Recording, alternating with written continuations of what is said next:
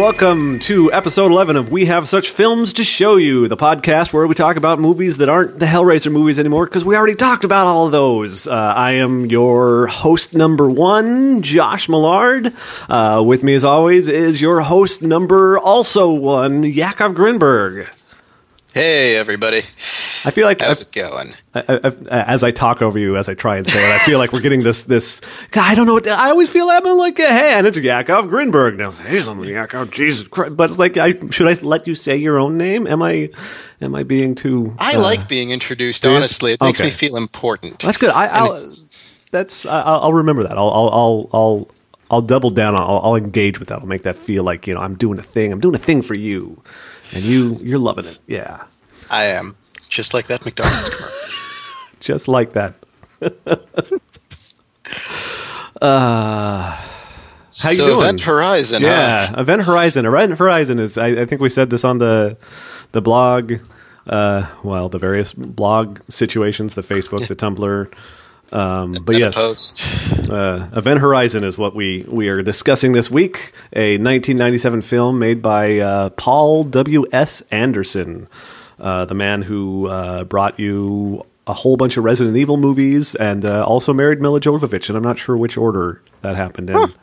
Um, I think maybe maybe maybe they fell in love in the process of making several questionable Resident Evil adaptations. And then you have to lie to all your friends about how you met. Definitely not on the set of Resident Evil 3. But yes, not to be confused with Paul Thomas Anderson, filmmaker of uh, such films as uh, Magnolia and uh, oh god, what was the more the Master he recently did. So slightly different filmmakers, slightly different. I, I I think thinking about what this would look like if it was a P.T. Anderson instead of a, instead of a P.W.S. Anderson film uh, would be interesting. But I'm not enough of a student of either of them to really uh, say anything clever about it. So I'm just going to leave that hanging, and maybe people can engage with that on Facebook or whatever. Well, maybe there's, speaking of leaving things hanging, there's just a scene all the way at the end, right before he dies, where uh, Captain Miller just exposes himself and gives him a pep, himself a pep talk, and then maybe uh, dies. Yeah, that could work. Yeah, Yeah. maybe. Obviously, I, I, I, I take the one like single most obscene P.T. Anderson moment. It's like, yeah, remember that time Mark Wahlberg whipped his cock out? Man, that guy's a great director. Uh, seriously, no, I love his films. Um, but Paul W. S. Anderson. So it's actually this is his third film. His first film was, you know, like a really like it's the only reason it's notable is because it was Jude Law's first film and he had like a minor part in it. But other than that, it was like nothing of note. His second film was Mortal Kombat, which Oh, made man. something like yeah, yeah. And I mean, if you if you have nostalgia for that movie, don't watch it again. Just stick to your nostalgia because it's it's really not a good movie in any sense. But it did make almost ten times its budget. nice. So uh, and yeah, that gave us Paul Anderson, uh, career filmmaker. And then um yeah, and then the writer uh, had an idea for it. Um I uh, there was there was some like really glib summary. Uh, I don't know where it is anymore of just the writer's idea for it because he literally only had oh, The Shining in space. He he pitched it as The Sun- Shining in space with no you know, with with nothing behind it and you know they're like, "All right." And then you know they got uh Paul W. S. Anderson, and then they made this movie, which is just, I mean, it, it feels like, you know, like an amalgamation of a whole bunch of other horror movies, but in, instead of like something like Cabin in the Woods, where it's like you know a, a love letter or, or something, or like a deconstruction, this this is just like a patchwork Yeah, where this, they is, this, just is, this is less love letter and more ransom note. You know, with all the the, the cutout typography from a hundred different newspapers. Yeah, it's. I mean, there's like the, there there's shots cribbed directly from other movies, and I want to say that those shots are like homages, but this isn't that kind of movie. So I just like. I mean, there's like a one point perspective shot of like people in spacesuits in a white corridor headed toward the camera. That's like straight out of 2001, just so obviously, and it's yeah. You get the feeling that to the extent it was like homage, it wasn't homage, and like how can we carefully, you know, create this scene to honor uh, this classic of uh, of of filmmaking, and more like, oh hey, remember the thing they did in, you know, and then they just sort of, you know, oh yeah, well, yeah, we could set up something like that. Yeah, and it's not even like it's not even the sense of like sampling or a mashup in music where it's you, you know just done to create like this new original thing out of the source material.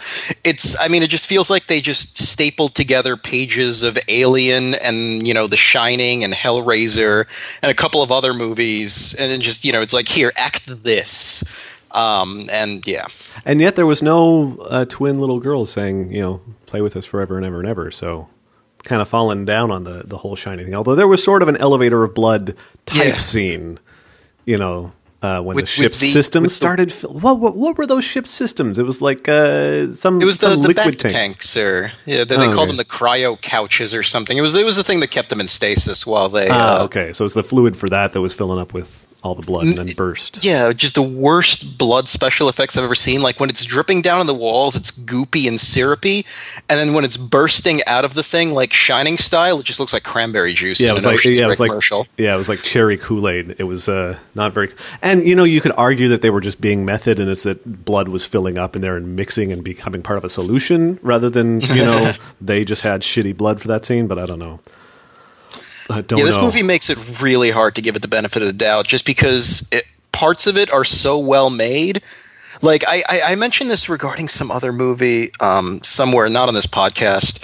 Um, I think it was about John Carter, where I said that um, just I, I- I wish that like things with CGI worked like old Hollywood worked, where you know you can buy at a steep discount somebody else's sets and props and costumes and just have your own movie that would be great with Event Horizon because there's some, you know, great sets and props, at least the real props, not CGI props. And boy, can you tell the difference. Yeah, Um, yeah, there, there's a good movie to be made out of this. It just wasn't this movie. I you know I think that would- I, this is sort of goes to something uh, I was saying on Facebook the other day uh, when I had had a lot of coffee. Uh, you had posted something about oh I think you'd posted like the, the new RoboCop trailer and, and people were talking a little bit about you know remakes yes no and whatnot. And I talked about how I love the idea of just like people aggressively constantly remaking films I think would be great. Like I actually like there being a whole bunch of takes on something.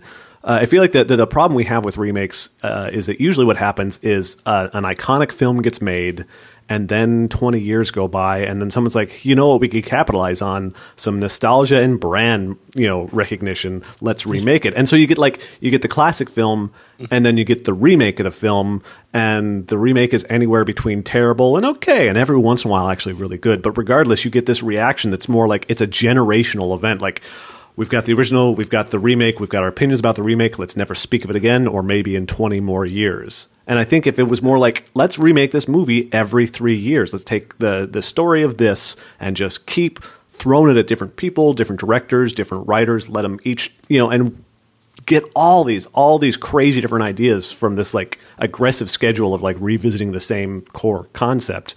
Uh, yeah, and I mean, you could even just do it in different genres. Like, you know, the Event Horizon didn't have to be like a haunted house in space movie. It could have been, you know, a psychological horror movie or a slapstick comedy. Yep. Oh man, And I I, mean, would it- love to see the slapstick version of this. It wouldn't be all that different. They'd change the music. Cooper would stay completely the same. Just no change in his character at all, except now he'd be the straight man. Yep. Um, Should we talk a should little bit about this film? I guess. Yeah. Uh, I guess we could get the front end. Yeah. talking around it.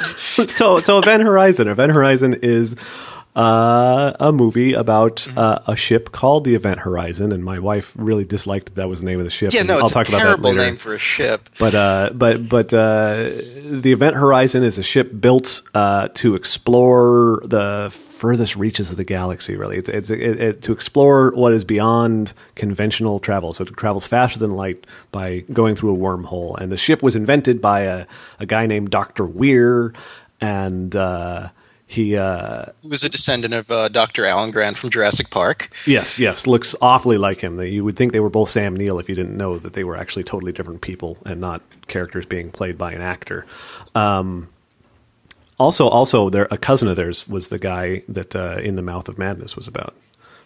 Uh, I love Sam Neill. I, he's not always in good stuff, but uh, he's he's not always great in the stuff he's in. But I, I always like him. I always enjoy. Him. He's always him. Sam Neill, yeah. Yeah. So so so Sam Neill invented the gravity drive for the ship. The ship went out exploring somewhere around Neptune. It went through a wormhole and then didn't come back for seven, Seven years? years. Seven years. And so it mm-hmm. comes back and Sam, Dr. Weir hops on a ship with a bunch of space freighter people and they, I think they're no, they're not freighter people. They're um, they're they're just a rescue ship oh yeah, yeah, yeah, re- rescue. because they're they're government. Yeah. Uh, they're they're with- the U USAC.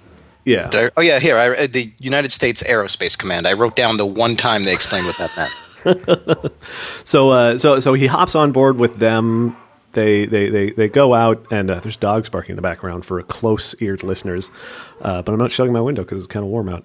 Uh, they, they, they head out to Neptune to where the event horizon has reappeared, uh, and then things start going bad because it turns out the event horizon went beyond the veil, and instead of like going to I don't know the gamma quadrant, it appears to have taken a wormhole to hell. Uh, which is actually really kind of a. I mean, they don't they don't pin down exactly what hell is, but there's it, it feels a little bit lazy. So They it, don't pin it down, huh? Yeah.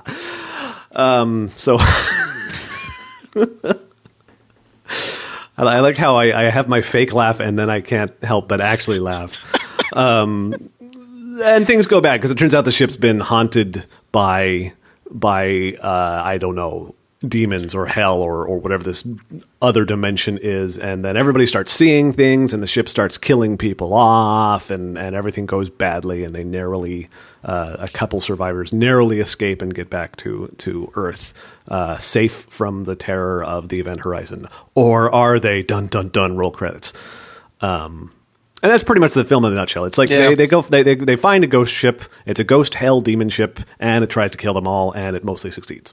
Yep, and uh, that the you know uh, Doctor Weir goes from just being like you know the you know I'm I'm the guy that invented this I'll fix it thing to you know the the horror movie villain of the uh, of the movie, which is a really just sort of half-ass transformation on the part of the film.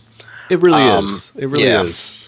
Uh, he, he he goes from being sort of nerdy and cagey, and hey, let's not all get uh, let's not all get crazy. And he's being cagey for the whole like Yeah. first half of the film. Like he's not really telling people what's going on until he has to. And even then, people are like, oh, you know, but this thing is like, oh no, it's impossible.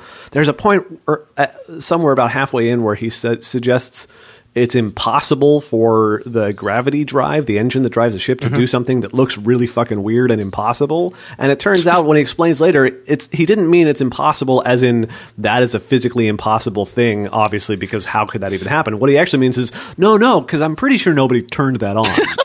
And it's like, oh, so it's not impossible. Your ship actually works by doing something really fucking mysterious and weird that you can stand right in front of and will suck you into hell. But they're supposed to turn the key first. Otherwise, you know, no, it's it's like, yeah. I had a metaphor for this. I don't know. Yeah, the the I mean both the way that the, I mean I'm not going to blame this movie for not doing a good job of how the uh the, the you know the faster than light drive works because whatever faster than light drive creates a black hole and magic but the effect of the haunting on the ship is so fucking inconsistent that like there's you know th- there there's ghosts but then th- there, there's not ghosts and and there's monsters but then you you don't see the monsters and it was just it was the weird it was it wasn't even like a weird haunting it was just a really inconsistent haunting Yeah, it's like like our complaints uh, over the series of the Hellraiser films about the uh, malleability of of the mythos and how things worked. Uh, like condense that into the arc of a single, you know, film about a ghost ship, and you get the same sort of like uneven. Did different people write different scenes without discussing how? Stuff was supposed to work because I mean you can always hand I wave it think all people off. might have written different movies and then you know Yeah, I, I, I guess it's entirely possible. There's a an issue here with a, a script that was more than one person's script, but uh, yeah, it's just frustrating because it's like, you know, you, you can hand wave it all away and say, well, it's a ghost ship. It's doing terrifying things from you know dimensions beyond our experience. But that's that's the worst fucking explanation. That's like there's it's uninteresting to go that direction. I wanna I wanna I want someone to stop, like, sit down and think about the things that happen and like, Yeah. what sort of ghost are we dealing with? What sort of demon ship? You know, let's let. Yeah they, they they sort of go into the fact that you know like the what are the thing that haunts the, you personally is like the thing that you're most afraid of or just like something from deep in your subconscious but then it, it doesn't really follow through on that, and a part of that is because it doesn't develop any of its characters. Yeah, yeah. There's there's there's a there's definitely. I, I feel like the, the, the best things the film does in terms of its creepiness is when it tries to explore some of that you know getting inside someone's head and dealing with their weaknesses or the things that matter to them. The film has a few notes that aren't bad there. Like you know, there's mm-hmm. there's the the the point when uh, Parker was it? I don't know. So the, the the the lady whose son's birthday she was missing because she had to Peters. ship out Peters. She had to uh, Peters Parker's eh. um, Spider Man Spider. Uh, I had some coffee this morning as well, by the way. Uh, and also a lot of liquor. I, I, I, refrained from uh, having a mimosa. Actually, we went out to uh, a place that was serving brunch, and I was just like, no, I'm just I'll just have I'll, I'll, just have the champagne, thanks. Yeah, yeah. Let's never touch that orange juice stuff. Uh, she has this moment where she sees her son, who uh, she's missing his birthday because she had to ship out on short notice because the government mm-hmm. said, "Hey, take this Doctor Weir guy out to Neptune." Uh, so she's going to be gone for a few months, and boom. So uh, she sees her son at one point sitting in like a little, I don't know, uh, quarantine tent, I guess, uh, in yeah, the med lab. Was, yeah, that's basically what it was. And he's got weird sores on his legs that we never get an explanation for. Like, I don't know if her son was actually supposed to be suffering from some sort of disease or if she was just like hallucinating him uh, happening to have some flesh eating disease on his legs for the heck of it. Did you get anything out of that? Did that yeah, you know, the only thing I got out of it was that they they really should have told me why I should be caring about this kid's legs. And yeah. I, I sort of went through this whole movie like that. Like it's like, yeah, this like there are scenes that would be scary or or you know like suspenseful if I had a reason to really give a shit about anybody in this movie, and the movie had never once presented me with one. Yeah, yeah. There's a there's a real lack of uh, of setup for these, and so like I felt like the scene with Peters and her kid that worked pretty well for me because obviously it's a shocking thing. Obviously she's freaked out. It was a quiet scene. There wasn't a bunch of people running around and shouting and things exploding and whatever. It was just her alone, you know, in uh, an unfamiliar ship where some shit's gone down. They're in sort of a bad situation because their their actual ship has been damaged and they're stuck on this weird derelict and she's alone in that med lab and all, all, of a sudden she sees you know she hears some scratching and she turns around and she sees a little tent. And that i thought yeah. was a good good thing. It's like obviously a little camping tent does not belong on this ship. There's a hand inside it. Yeah she, it's lit from the inside and there's just like a hand that's just like clawing at the inside but kind of gently. Yeah. So yeah that was yeah it was a, yeah so she goes over she unzips she's, there's her son inside she's like mommy and says something i don't remember. Yeah. uh, and yeah, so she's freaked out, and I'm like, I can buy this. And that was like a, but yeah, there was there was not a whole lot of stuff. Like the setup for that was that she was established with one line as being grumpy that she was going yep. to miss her son's birthday. And that's all the intro we got there. And we didn't necessarily need a ton more because I feel like to some extent you can go like the the whole like, you know, maternal paternal thing there, okay, parents and kids and separation and that's hard and you can sort of tune into that pretty easily. So that scene felt like it worked pretty well. But uh but they did that with a few other things, and and some of them didn't work so well. Uh, Captain Miller, Le- Laurence Fishburne. Yeah. Um, was this pre Matrix? I think this was yeah, before the first Matrix, so he hadn't mm-hmm. quite re exploded yet. Uh, he was probably pretty happy that the Matrix came along because if this was the previous thing on the resume, yeah, sort of like the same same general vibe, but uh, lousy. Um, he he kept having uh, I mean, this whole this whole characters hallucinating things that are meaningful to them is kind of all the horror movie there really is in the movie is is those sort of interactions. Because other than that, it really is sort of like alien. Oh, geez, it's a bunch of things. It's like the aesthetically, yeah. it's it, it's alien uh, in terms of the vibe of a lot of the design. There's a lot of white corridors. There's a lot of this weird mix of practicality and sort of industrial junkiness. Um, yeah, like the ship's beat. You know, the ship. They, they did they did a good job of making like the ship cramped. Um, oh, I mean, with the, the, the, there's two ships. There's the Event Horizon, and then there's the uh, Lewis and Clark, and they did a good job. Like Lewis and Clark is like the rescue ship, and they did, did a good job of making that look like you know tight, cramped, like you know not in the best condition but still serviceable sort of ship. Um, the set design was generally you know pretty good. It, you know, I, I didn't have too many issues with it outside of that stupid captain's chair. Yeah, no, oh god, that chair. Uh, yeah, the, the, all, all, in all, the, the, the the film looks good is the thing. The CGI yeah. is spotty. The CGI is in this weird place where uh, in '97, the CGI probably looked great. It was probably Yeah. like, and now it's it's totally okay. Actually, I mean, it's notably imperfect. You can tell this is not contemporary CGI, but it's not like shitty old C. Like it's better than pretty much all of the CGI that we saw in any of the Hellraiser films, even the ones made after this. You know, the CGI in this Yeah. was like as good or better than any of that. Like it was fine, but it also But it was still obviously CGI. Yeah, like, and th- was there was no mistaking it. Yeah, it was sort of like front and center in some important scenes. So it's like you couldn't even just sort of like say, "Oh, well, you know, they did a good job of CGIing in that that matte painting in the background." It's more like, "Yeah, this lady whose eyes are missing, her eyes are really CGI missing." You know, it's a little bit distracting. But uh, but the practical set design was all very good. It was, it was a good looking And they film. used um yeah, they used um actual models. Like the, the the external shots of the ships was mostly miniatures as far as I could tell. oh, nice. Yeah, they uh the, I think there's a note here on um what do you call it IMDb that mentions that they used an entire X-wing model uh, among other stuff. And and it's yeah, and then I think all the way at the end of the the movie there's there's a shot of um you know the uh, event horizon just like the midsection of it exploding and it's it's weird because the frame rate drops. It's like a two second shot and the frame rate drops through the floor and it, it's it's suddenly like you're watching fmv from a video game from around this time instead of a movie. Yeah. um, and that was clearly cgi and then the, there's another shot of where they're blowing up the model and that looks good You know, this is actually that that we are like ten tangents in, and we're only like you know twenty minutes in. This is excellent. Uh, this is pretty much how we do it. Welcome to welcome to the podcast. Uh, the the dropping frame rate thing. This is this just I want to veer wildly into a thing that has always bothered me as a movie movie viewer that I have theories about, but I've never really looked into. Uh, one of the things that I hate, like uh, I just cannot stand this unless there's an extremely good fits the film really well reason for it, which is rarely when I've actually noticed it, is when you get a sort of fake out slow mo using a dropped frame rate.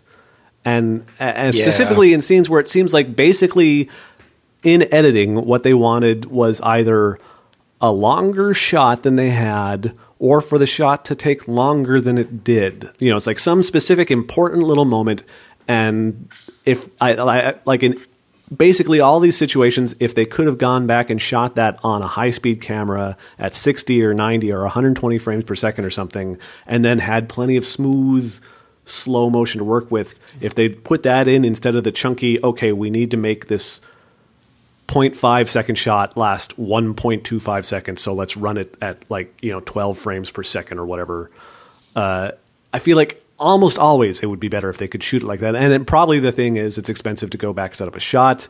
They didn't think that they would need the longer version of the shot. You know they don't really have a replacement edit that they like. They don't want to run it at the speed they actually have it. And but i always find it it just yanks me completely out of a film. I'm like fucking what? You know it's like i, I cannot just not notice that happening. Uh, and, and I, I've, I've always I've always wanted to try and track some of those down. I should try and I don't know talk to a film editor sometime and and get what the scoop is because my theory is that that like they're just they're they're filling a gap that they don't have a better tool for like and it's a Yeah, shitty I way to do it but you know versus not doing it at all eh, what do you do Yeah, I mean, if the, if there's no reason to have like a high speed camera on the set, they probably don't have a high speed camera, especially back before um, back before digital. Because I mean, with with digital, it's it's uh, it probably would be slightly easier to do that from the way I know the digital cameras work, but not necessarily. And yeah, but especially if they were shooting on film, like you need a special camera, and if there's no reason to have it, there's no reason to have it. If you need it for a shot that you realize that you're making the sh- you you if you realize that you need to make this shot as you're making the movie after you requisitioned everything, it's um yeah you know like how long is it going to take you to get that fucking camera you know from who knows where to where your set is gotta Yeah. get it back Exactly. so yeah it's probably just impractical to do anything but then you know it looks shitty when you just like slow down uh regular speed footage Yeah, and that's the thing. That's that's what I've always wondered. Like, is this because there are things that bother me more than they bother uh, a lot of people, as far as I can tell. I cannot I cannot stand an incorrect uh, aspect ratio on a TV. We might have talked about this before. Like, Yes. like I know lots of people who are just like this. Shrug. I was like, oh, whatever. Like, you know, they they they might not even notice it. Some people seem not to be super sensitive. They're like, oh, whatever. It's on the TV. Some people are like, oh, yeah, it's it's yeah, but what do you do? And then I'm just sitting there, like, but their faces are all wrong. and when they turn, the dimensions don't scale. It's all fucked up. You know, I, I, I it just drives me crazy. And I think this is one of those same things where it's like, yeah, it's uh it, it, it, it is easily cinematically the worst moment in any movie is the moment that they have to resort to that. So, Yeah. so yeah. So that was that was about literally two seconds of this film. But they were an important goddamn two seconds to me Yeah. because they, yeah. Ah, gosh. Um, but yeah, okay. So we, we were talking about we were talking about the the visions.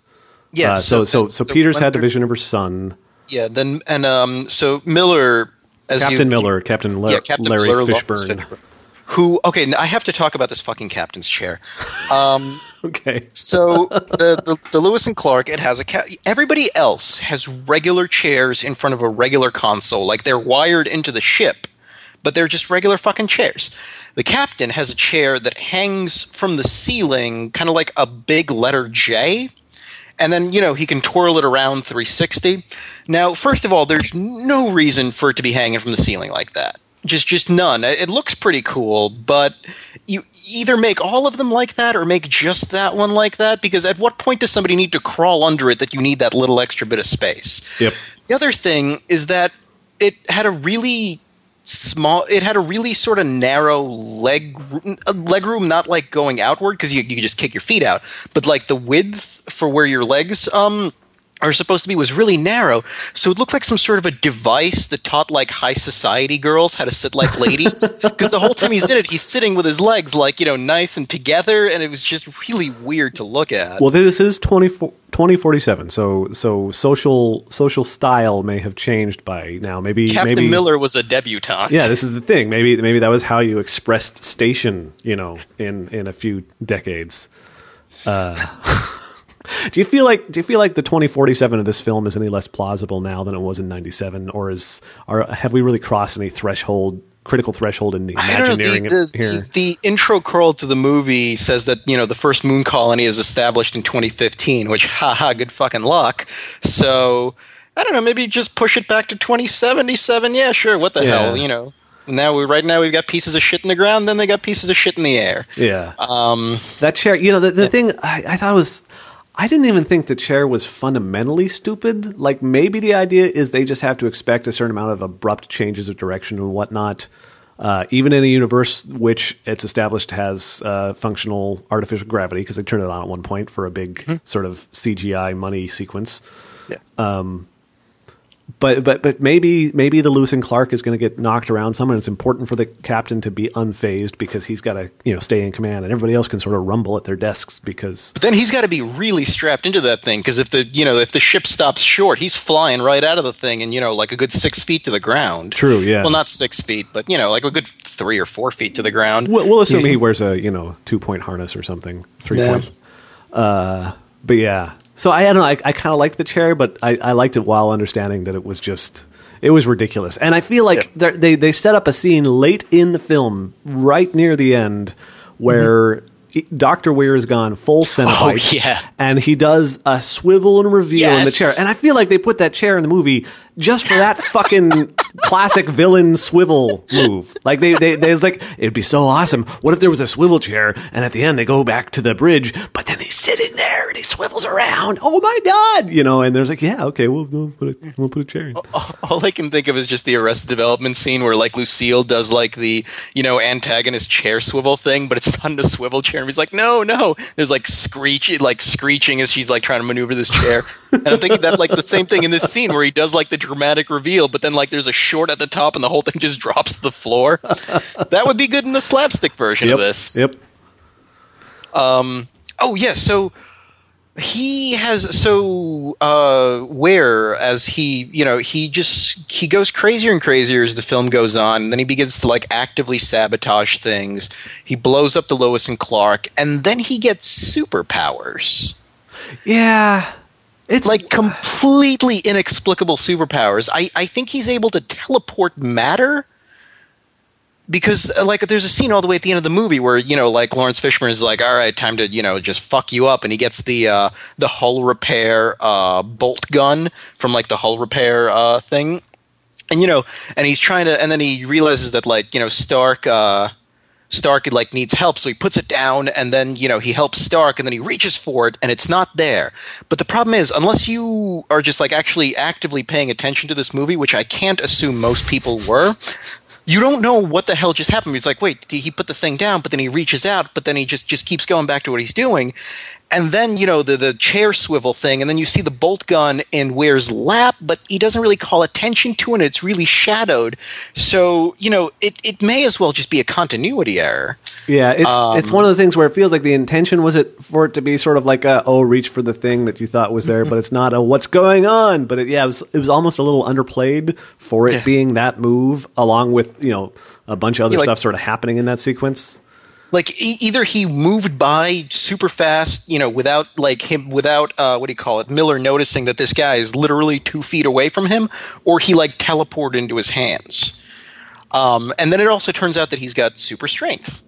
Yes, he's well. Was, I think he's he's become sort of the avatar of the ship. Maybe at this point, the, yeah. the, the ship has sort of claimed him as its champion and as you know. This is actually a, that's a whole big thing. I want to as we try and invent some sort of plausible explanation for the, the, the weirdness of the mythos. The, I guess the big question there, and we can come back to this, uh, is uh, was Doctor Weir walking around with superpowers, or was Doctor Weir just a puddle of goo somewhere, and the Doctor Weir we kept seeing just an abstract manifestation of the ship's uh, evilness? I, th- I think what happened was that the ship just corrupted him and then he got flushed out of the uh, he, he basically got flushed out of a window but then he comes back. And i think at that point the ship just basically remade him from scratch the way it like remade everybody else's you know real but not real hallucinations. Like it, it just remade him which is why i just can't figure out how he got superpowers before that moment. Yeah I, yeah i don't know. It's it's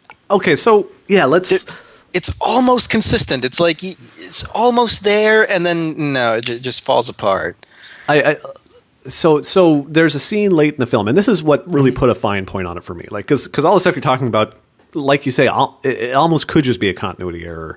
Uh, like the the gun moving around, it could like you know we could be thinking, oh, he can teleport matter, or we could be thinking, oh, he just grabbed the gun and they didn't really get the edit they needed for the scene that like you know set up that movement of the gun from where it was left yeah. and you know whatever but there's a scene right at the end uh, captain miller is having his final confrontation with evil cenobite dr weir uh, and uh, he's being haunted for like the second or third time in the film by uh, flaming bosun from back in the day uh, a guy he tells a story at some point when they're sort of swapping stories about hallucinations essentially i guess at that mm-hmm. point yeah uh, he, he's he's telling a story about this time he had to make this call where there was like a, there's a there's a room or, or something on fire on a ship or something and he had to contain the fire which means he had to close down a door but there was a guy in there there was this bosun named something who he had to uh, either you know try and get that guy out or seal up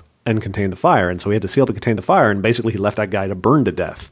Uh, and he was haunted by this. And then during the events of the film, he was literally haunted by some flaming dude wandering along. So that's that's and not just a flaming dude, a flaming dude with like fire powers. Yeah, there's some some blow torching type moves that that happen at some point.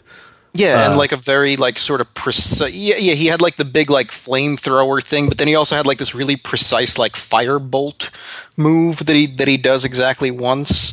Yeah, um, would have been great in a video game. In the yeah. movie, it felt a little bit. Uh, it, it doesn't really say haunted by the mistakes of your past so much as like uh oh mini boss, which, eh, um, especially in a film where like like no one was being presented as sort of like the superhero character. Like yeah. you know, this wasn't this wasn't an action film where you have a Schwarzenegger type, you know, going up against the crazy various adversities. This was a crew. This was sort yeah, of an alien thing where it's like people just dealing with a shitty situation. Yeah, that's why the the just the third act makes so little sense because I mean, like you know, at least an Alien, like you know, there there there's the alien, but they they can reasonably take this thing out if they just get a chance in this movie there's like all there's like at least two, possibly three different like supernatural bad guys, none of which are, you know, are, are repeatedly displayed to not be conventionally, uh, you know, uh, killable or even injurable in any way. Which is, you know, it's it it sort of takes out any sense of um, like conflict, I guess, or, or Yeah, struggle when yeah. you know that you know there's nothing you can do to these guys outside of, I guess, you know, blow the whole fucking ship up, and guess what happens? Yeah. So yeah. What happens? I Um, fell asleep. oh, they make friends, Oh, and uh, everybody goes back to Earth and starts a McDonald's franchise. That's what I was hoping for. I'm loving it. Um, yeah. This episode brought to you by McDonald's. when you need calories. Eh. Um, yeah, no, it's it's okay. So where I was going with that though is like the the, the flamethrower dude, um, and I think that's a really key point about what's wrong with the film is there's no like really all the film has going for it as an obvious arc is once people realize something's on, they need to get off the ship, and they sort of try and do that. They're trying to repair the Lewis and Clark, and they're trying to get the the hell out of there. And it's like, will they make it or not? But it's like, will they make it or not? Because will the ship arbitrarily decide to murder them or not? Because why? Uh, jeez, you know but uh, but so so I was talking about the flame guy, the the flaming bosun, uh, who's uh, haunting haunt, haunting Captain Miller, and then has a confrontation right at the end of the film where Captain Miller's going to basically try and blow up uh, the the corridor that connects the uh, the front Oh, if you don't the know ship what the the end. ship looks like, um, imagine a uh, what do you call it? A Klingon bird of is it the Klingon bird of prey that I'm thinking of? Yeah, Uh, yeah, it's basically like a Klingon bird of play, prey. Imagine like a giant ladder sticking out of its ass, and there's like a little tugboaty type spaceship at the end. That- Yeah. that's basically what it looks like. but or, or, or roughly speaking, a Klingon bird of prey crossed with. Uh, the spaceship Discovery from 2001. You know, that sort of like long, Oh, yeah, yeah. spindly part in the middle sort of aesthetic. So, so it's just that there's there's two distinct areas of the ship, and they're connected by like this uh, like this tunnel uh, section. Right. So Miller's so Miller's gonna blow up this tunnel to let the other people escape, and so he's going back to the gravity drive area for I don't even remember why. He ends up there, and he's being confronted by the flaming bosun once again, and and he's like, uh, "You're not real." You know, I've uh, uh, I'm I'm I'm not. Uh, Afraid of you, you know. You're, Yeah, you're he's not just like you I'm died. not accepting this. You, you died. hallucination. Yeah, he just refuses to accept you know uh, uh, the, what's going on as what's going Yeah, on. and, anyway, like, and not in like a crazy denial way, but in a, a sort of rational, no, I know this isn't real sort of way. He's rolling to disbelieve. At, at- which point, and I guess he rolls uh, good enough because at that point, uh, the flaming bosun shapeshifts. He morphs into just evil Cenobite Doctor Weir, and this is the thing: the hallucinations so far on the ship, everyone we've seen seems to do fine you know, perfectly fine, just on its own. It's a it's a totally independent, solid hallucination that doesn't need a puppeteer underneath it or anything. It seems like the ship's just doing these things. They manifest and then they disappear without a blink. Uh, and then in this case, it was weird just being the bosun. I mean, it's it's not clear why he has a direct involvement other than he needs to set up a villain speech at the end of the film. And Yeah. it, it was it, again with like I don't know where uh, aside from just wizards constantly doing everything, I don't know how this this film wants to work in terms of what it's telling us about the powers of this ship. Uh, the fact that the ship didn't just murder, and okay, so the reason, or the ship even what the ship's trying to do Yeah. is is never really made clear. Like he wants to you know wear or uh, wants to take them back to the hell dimension but they never say why. And he's also pretty indiscriminate if not like actively killing the people on the ship. Yeah, it's like if the ship wants the crew to take back, because he's like, oh, uh, Miller's like, oh no, take me, let them go, just I'll go back with you, and he's like, no, you're all my crew now.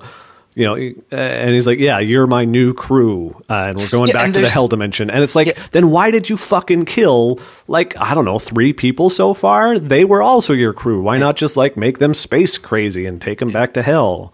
Yeah, like Hellraiser, like actually, you know, the, in Hellraiser, they they set up really distinctly a division between the body and the soul, and Pinhead, you know, like tortures the body while, uh, you know, keeping the soul alive to be tortured. And in this, there's no like sort of uh, metaphysical angle to it. I guess you know, nobody really talks about souls. Nobody really talks about consciousness outside of the body. Like you know, ship went to hell, everybody went fucking nuts and killed each other, and and and that's that. So you know, I, I can't figure out the motivation of Weir slash the ship to go back to whatever the hell other dimension that they need to go back to. And there's a point at which he, you know, he, I, it, he says almost, "I have such sights to show you." I actually wrote it down. Yes, it, yes. The li- the line was just so close that it wasn't even. Um, I, I have it right here. It's, I have you- such wonderful, wonderful things to show you. yeah, Which Um, I, I followed with "Oh damn, son." Yeah, and then so he makes him see what's uh, basically like the entire crew being tortured, but the crew's dead. How are they being tortured? Because at no point did you actually mention that death is anything except death. I think I, I- I think the way we could look at this is Pinhead seems pretty clearly to be lawful evil. I think this ship, chaotic evil. It's just it doesn't have a fucking plan. It's just flailing. You know, it's doing whatever it can think of. It's trolling a little bit. Maybe maybe the ship is so used to being in the hell dimension that it doesn't really understand the rules and mechanics of you know normal space. And so the fact that it's like running amok and killing off what should otherwise, in theory, be its crew to take back to its you know home base. Uh, that's not because it actually doesn't know what it wants. It just really doesn't know what it's doing. It doesn't know how it's operating. It's a it's a uh, hellfish out of space water, as it were. And they also don't really set up the the the the other dimension or why it exists or what's going on there. Like you know in other movies we get at least the motivation that you know it exists for people to be tortured and that's why it's there. In this one we don't get any such assurance. And even there's one line where i forget i, I don't remember if it's Weir or no it's justin. When justin's in the airlock um, he was just like he's like you know um, it's like if you only you could see like the uh, the horrible things from the place you know deep inside us. I'm like this is like the scary thing we're supposed to be afraid of like the things from the place. You know, just gi- give me something to go on here. Yeah, it was, it, and you know, it's it's even if they had wanted to make it just an unknowable, I would have been okay with that. But they sold it because I'm I'm a sucker for like you know Lovecraftian unknowable you know things That's beyond. what this movie was originally going to be. The uh, there, there was a rewrite. There's actually one writer Son and one uncredited rewriter. Why do they always fuck these things up? Why don't they Yeah, make the, the movies ori- that I wanted to see in the first place? originally it was going to be like a Lovecraftian tentacled thing that's like the big bad at the end, and they no they they, they changed it to just you know Generic like a- hell tropes. Yeah. 'Cause that's that's that's. It's like you know, if you're going to make Exorcist in space, make Exorcist in space because so many of the notes are like there's lots of little sort of like sort of you know I would say Catholic horror notes in a sense. Like you know you've got the the, the spooky Latin, which I Yep. when when we first heard spooky Latin after they put some extra filters on it, blah blah blah blah blah. I was like, really, fucking. You're gonna do. You're gonna just throw in some Latin. You're gonna throw in some spooky goddamn Latin. And later, it's established at least that the Latin was coming from the captain who, before everything went to hell, the captain of the original Event Horizons crew. Uh, and he just happened to like. He was. He, he Uh-huh. Yeah, he that liked was to his- say it some was an affectation. That's what he did. He just he, he would say stuff in Latin. You know. Um, so it's like at least that's why there was Latin, and it's not just because you literally learn Latin when you go to hell, because that's the lingua franca of uh, of demons. Well, they, they they picked it up during you know the 1500s. they they, yeah, it's, they get a comprehensive uh, uh, religious history course on the you know first day of orientation in, in Sumerian only got them so far. Because you know, okay, so but but yeah, the Lovecraftian thing, like if the idea is that just the darkness is a terrible and knowable, and it's not so much that they went to a dimension where there's people wandering around with you know vices and hooks and you know doing terrible sort of banal medieval things to you, so much as you're just suddenly exposed to a whole realm of understanding that the human mind can't comprehend, and you all descend into frenzied savagery or whatever, because maybe that's Yeah. what was happening.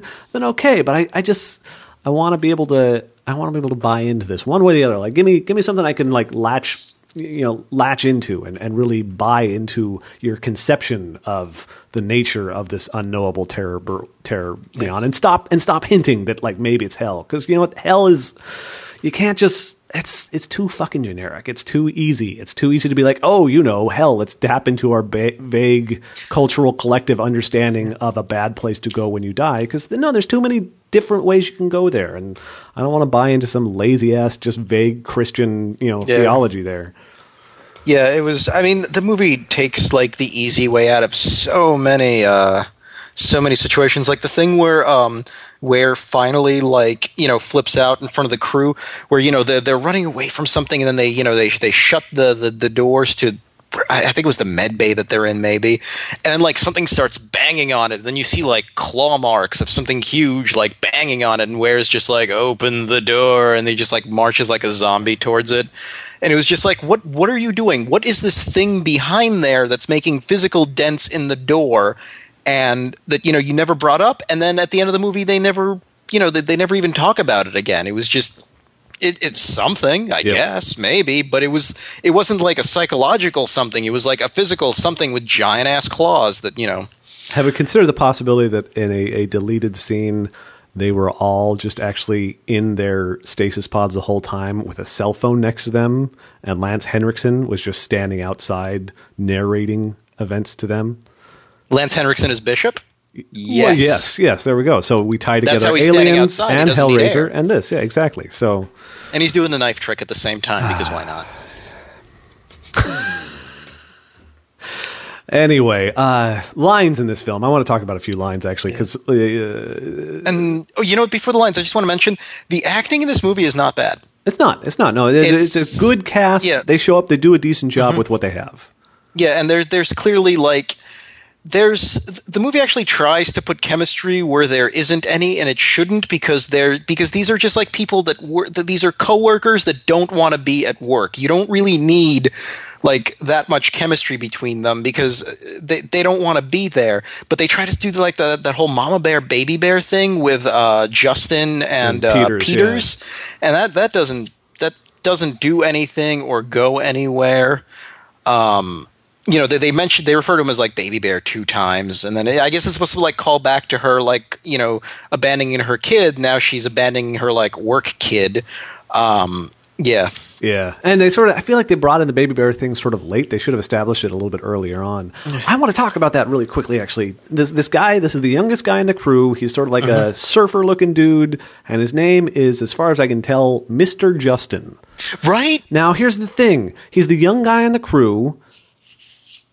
And so, if his name was Justin, that would make sense. If his name was Justin something and people called him Justin, that'd be fine. But Mr. Justin, Justin's kind of a weird last name to start with, but it's a kind of a weird last name that sounds like a first name that sounds like this guy's first name. It should be. He's totally, Yes. hey, hey, hey, bro, I'm Justin, you know? Yeah, and especially because he's a kid. Yeah. like that. Yeah, and uh, his spacesuit just says Justin on it. Which I think is his last name.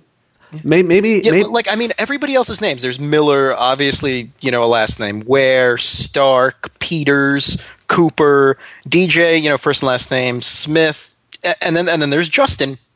I, You know, it's just just Justin. I hope his full name is Justin Justin. That's Like Mario probably Mario? yeah, exactly. I think I think that's I think that's what it is. Let's assume that that. I just the, the whole I, I was yeah, like that "Rah." the hell out of me. Um, I actually the second time I watched the movie. I paid attention to names on the spacesuits. I'm like, does this guy have a, like an entire name? No, apparently not. Yep. Uh, so lines. There, there there are a few lines I wanted to mention. yeah, One of uh, which was uh,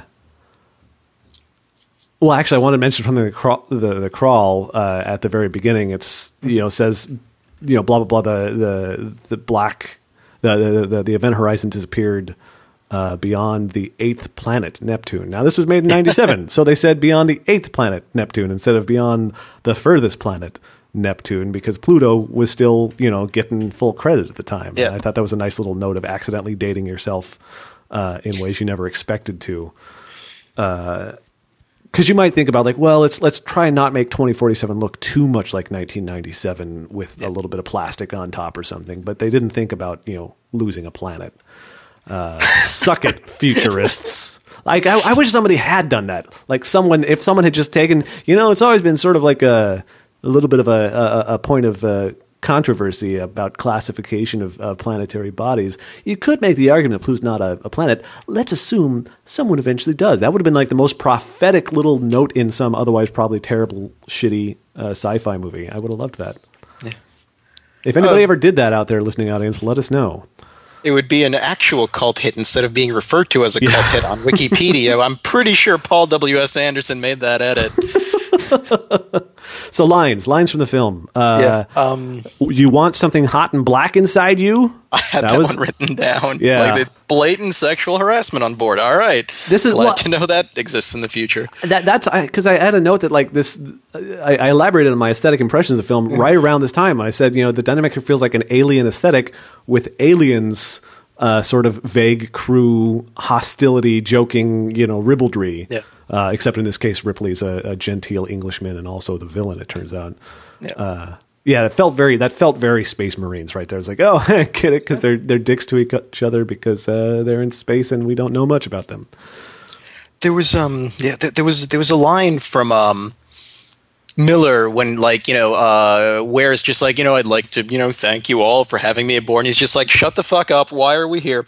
But like his actual line is you know we're we're over three billion clicks from home, and I'm just like you'd think they'd have a just some sort of system of measurement where you don't have to measure in billions for something that's you know a really regular way to measure stuff.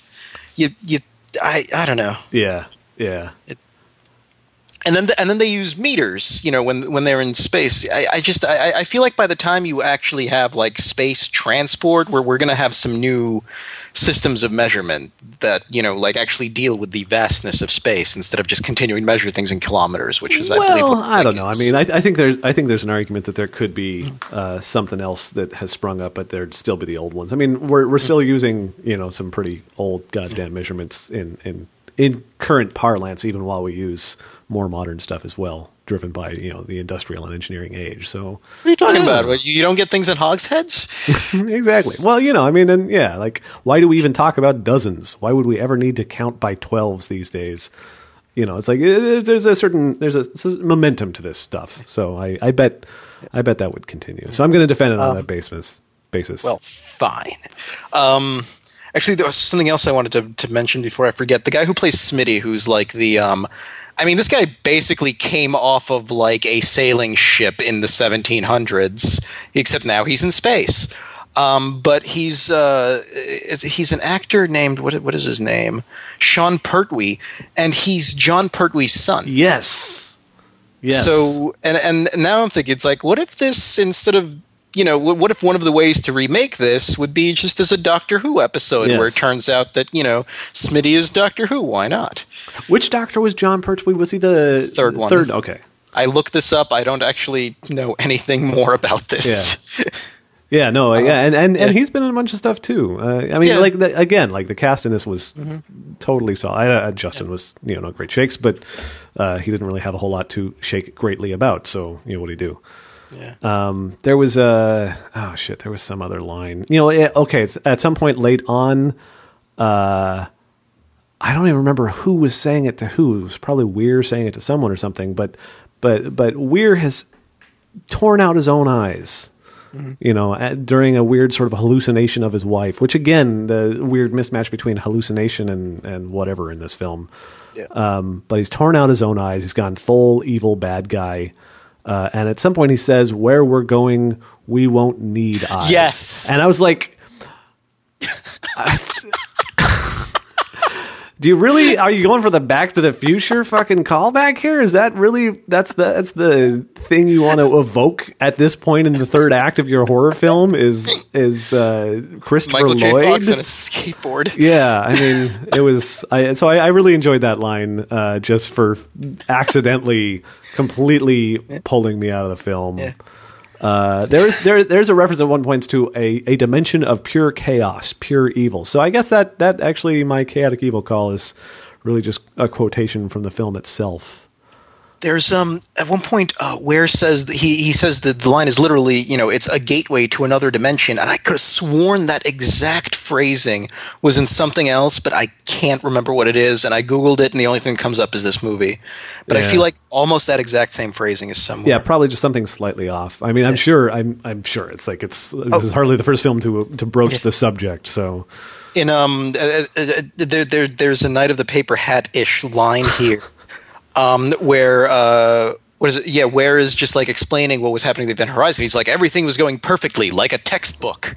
I'm just like that's not how that works. That's not no. I so there, there there was the the exposition in this film was a little clumsy. You know, there was a there was also some completely um almost random like bursts of laughter.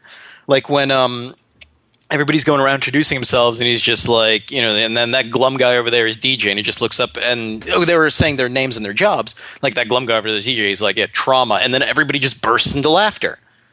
Uh, okay. And then there's another time later when uh, he's explaining the gravity drive and he was just like so what's the cl- you know what's the uh, you know shortest amount of distance between two points? And you know justin pipes up a line and then everybody laughs why i i don't understand yeah. I, I felt like there was I yeah I don't know I I don't know. I, I, I felt the same sense of confusion. I think I think maybe it was just trying to establish some you know crew dynamics and whatnot, and like that that the way people respond to things is something that's funny to them in a way that we don't know about as a viewer because we weren't there, and so maybe that's it. Like yeah, I, I really can't decide if it's just a line that fell flat but wasn't supposed to, or if it was some attempt to actually just write in some uh, horribly misguidedly, you know, pseudo Altman esque sort of, you know, banter and and and whatever's happening happening sort of thing with the crew. I don't fucking know. I don't. I, I don't am pretty know, sure things are just funnier on cocaine I will say during the scene when he's explaining the uh, how the the wormhole works, I did write in my notes. Na na na na na na wormhole in the centerfold because they folded the things, and uh, I didn't actually, you know, I mean, I just wrote the words. I I, didn't write down. I, I think you should do a cover of the J the J Maybe. Ware band. Ware's band? J Ware's band? Yeah, what the hell? Why not? Yeah, we'll see. We'll see about that. Uh, One line um, I actually liked was the um, there. There's a scene where I forget who it is. I think it's um. God, I don't remember. I don't remember if it's Justin or Smitty, but they're about to go outside to you know do some repairs. You know, he's got his spacesuit on. It's big and bulky, and Cooper just comes up to and he starts walking. Cooper comes up to behind him. He's like, "Honey, you forgot your briefcase," and he hands him like the big like you know repair thing that actually does look like a briefcase. I thought that line was actually kind of funny. yeah, no, I, I, and, and that was Cooper. Now let, us talk a little bit about Cooper because Yeah. Cooper is Cooper is straight up, no question about it, the the funny black guy comic relief in the movie. Yeah. and it's kind of Like- problematic in a film like this because this film doesn't fucking need a comic relief character. You're doing a slow burn, supernatural horror, existential terror in space thing. You don't need to break it up with the ha ha ha funny stuff. You know, so it's it's really weird. It's like someone just like didn't know that they weren't making that movie, and so Cooper is in it. I mean, on the other hand, there's two black guys in this sci-fi movie. True. I mean, that's that's that's a step up at least. Yeah, And and, and- neither of them dies first. So Yeah, no, the the the last girl in this movie is basically a uh, you know, Justin who had suffered uh, almost suffered from like uh, space whatever, being in space without a spacesuit. Uh and he's like in the in the in the tank, possibly to live, possibly to die. And then the other two people are Cooper, who is black, and Starck, who's a woman, which I thought was pretty cool. That they Yeah. they were the last survivors. That Yeah. that doesn't happen often. And the last the last character to die was also a black guy, which was, you know, hey, Yeah. future. moment of triumph too for him, sort of like you know minor triumph. Yeah, and he dies like heroically. Well, not you know, just- actually, let, let's talk about that because well, I want to. yeah. mm. So at the end of the film, uh, well, like in, the last big climactic bit of the film, before the uh, necessary horror coda, and we'll talk about that briefly. Uh, Captain Miller is facing off with Doctor Weir, who has transformed mean- out of being the flaming dude, and Doctor Weir is basically saying, "Okay, I'm going to take y'all back to hell dimension," and uh, and Laurence Fishburne's like, uh, "No, you're not," and then he he he's been crawling through fire this whole time, and he he grabs the the remote detonator for the charges that he set in the big long corridor, and he blows them, and we get a big old theatrical no from evil Doctor Cenobite.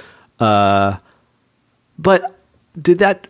Okay, so so we know that Captain Miller. I'm, I didn't think through this ahead of time. I'm just going to stumble Is through your it right question now. why is he upset at this thing that doesn't really change any of his plans? No, but I think that's worth asking. Uh, Maybe just like the ship's frustration that not getting its way, that it's losing a couple, is being manifested in his big no as the avatar of the ship at that Yeah. point.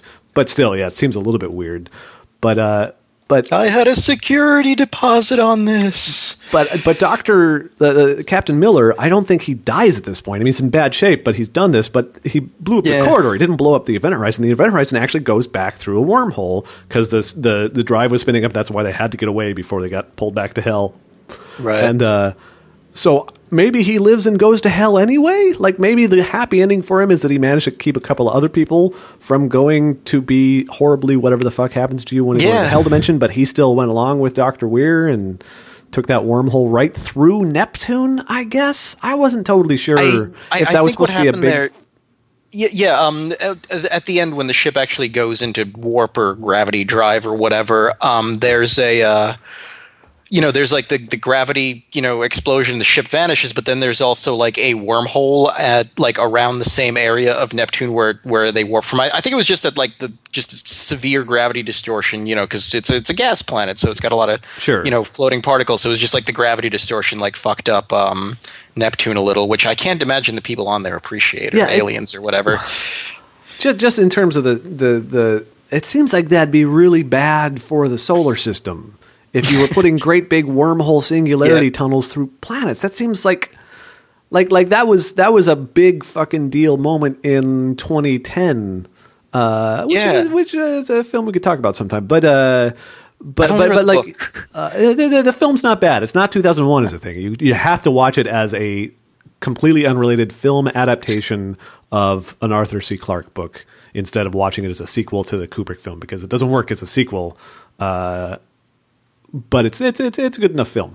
Um, but in that, you know, the Jupiter basically collapses and turns into a star, and you know, there's a similar sort of looking thing of the planet folding in on itself as what we get a little taste of with this wormhole in Neptune. Except for in this case, it's just a oh, and then the ship left instead of something fundamentally strange and disturbing is happening in our you know solar system, and it it felt. a I, I little- guess it was supposed to be like little the visual equivalent of like the you know like liquid oxygen flames coming out the back of a rocket, except you know it's a gravity drive, so instead of flames, it's like creating nothing, where, or it's making nothing where there was something because of vacuum or gravitons or something. So it's probably supposed to be an effect like that, but they they really the, the effect itself looks all right, but the context for it they they did not nail at all. Yeah.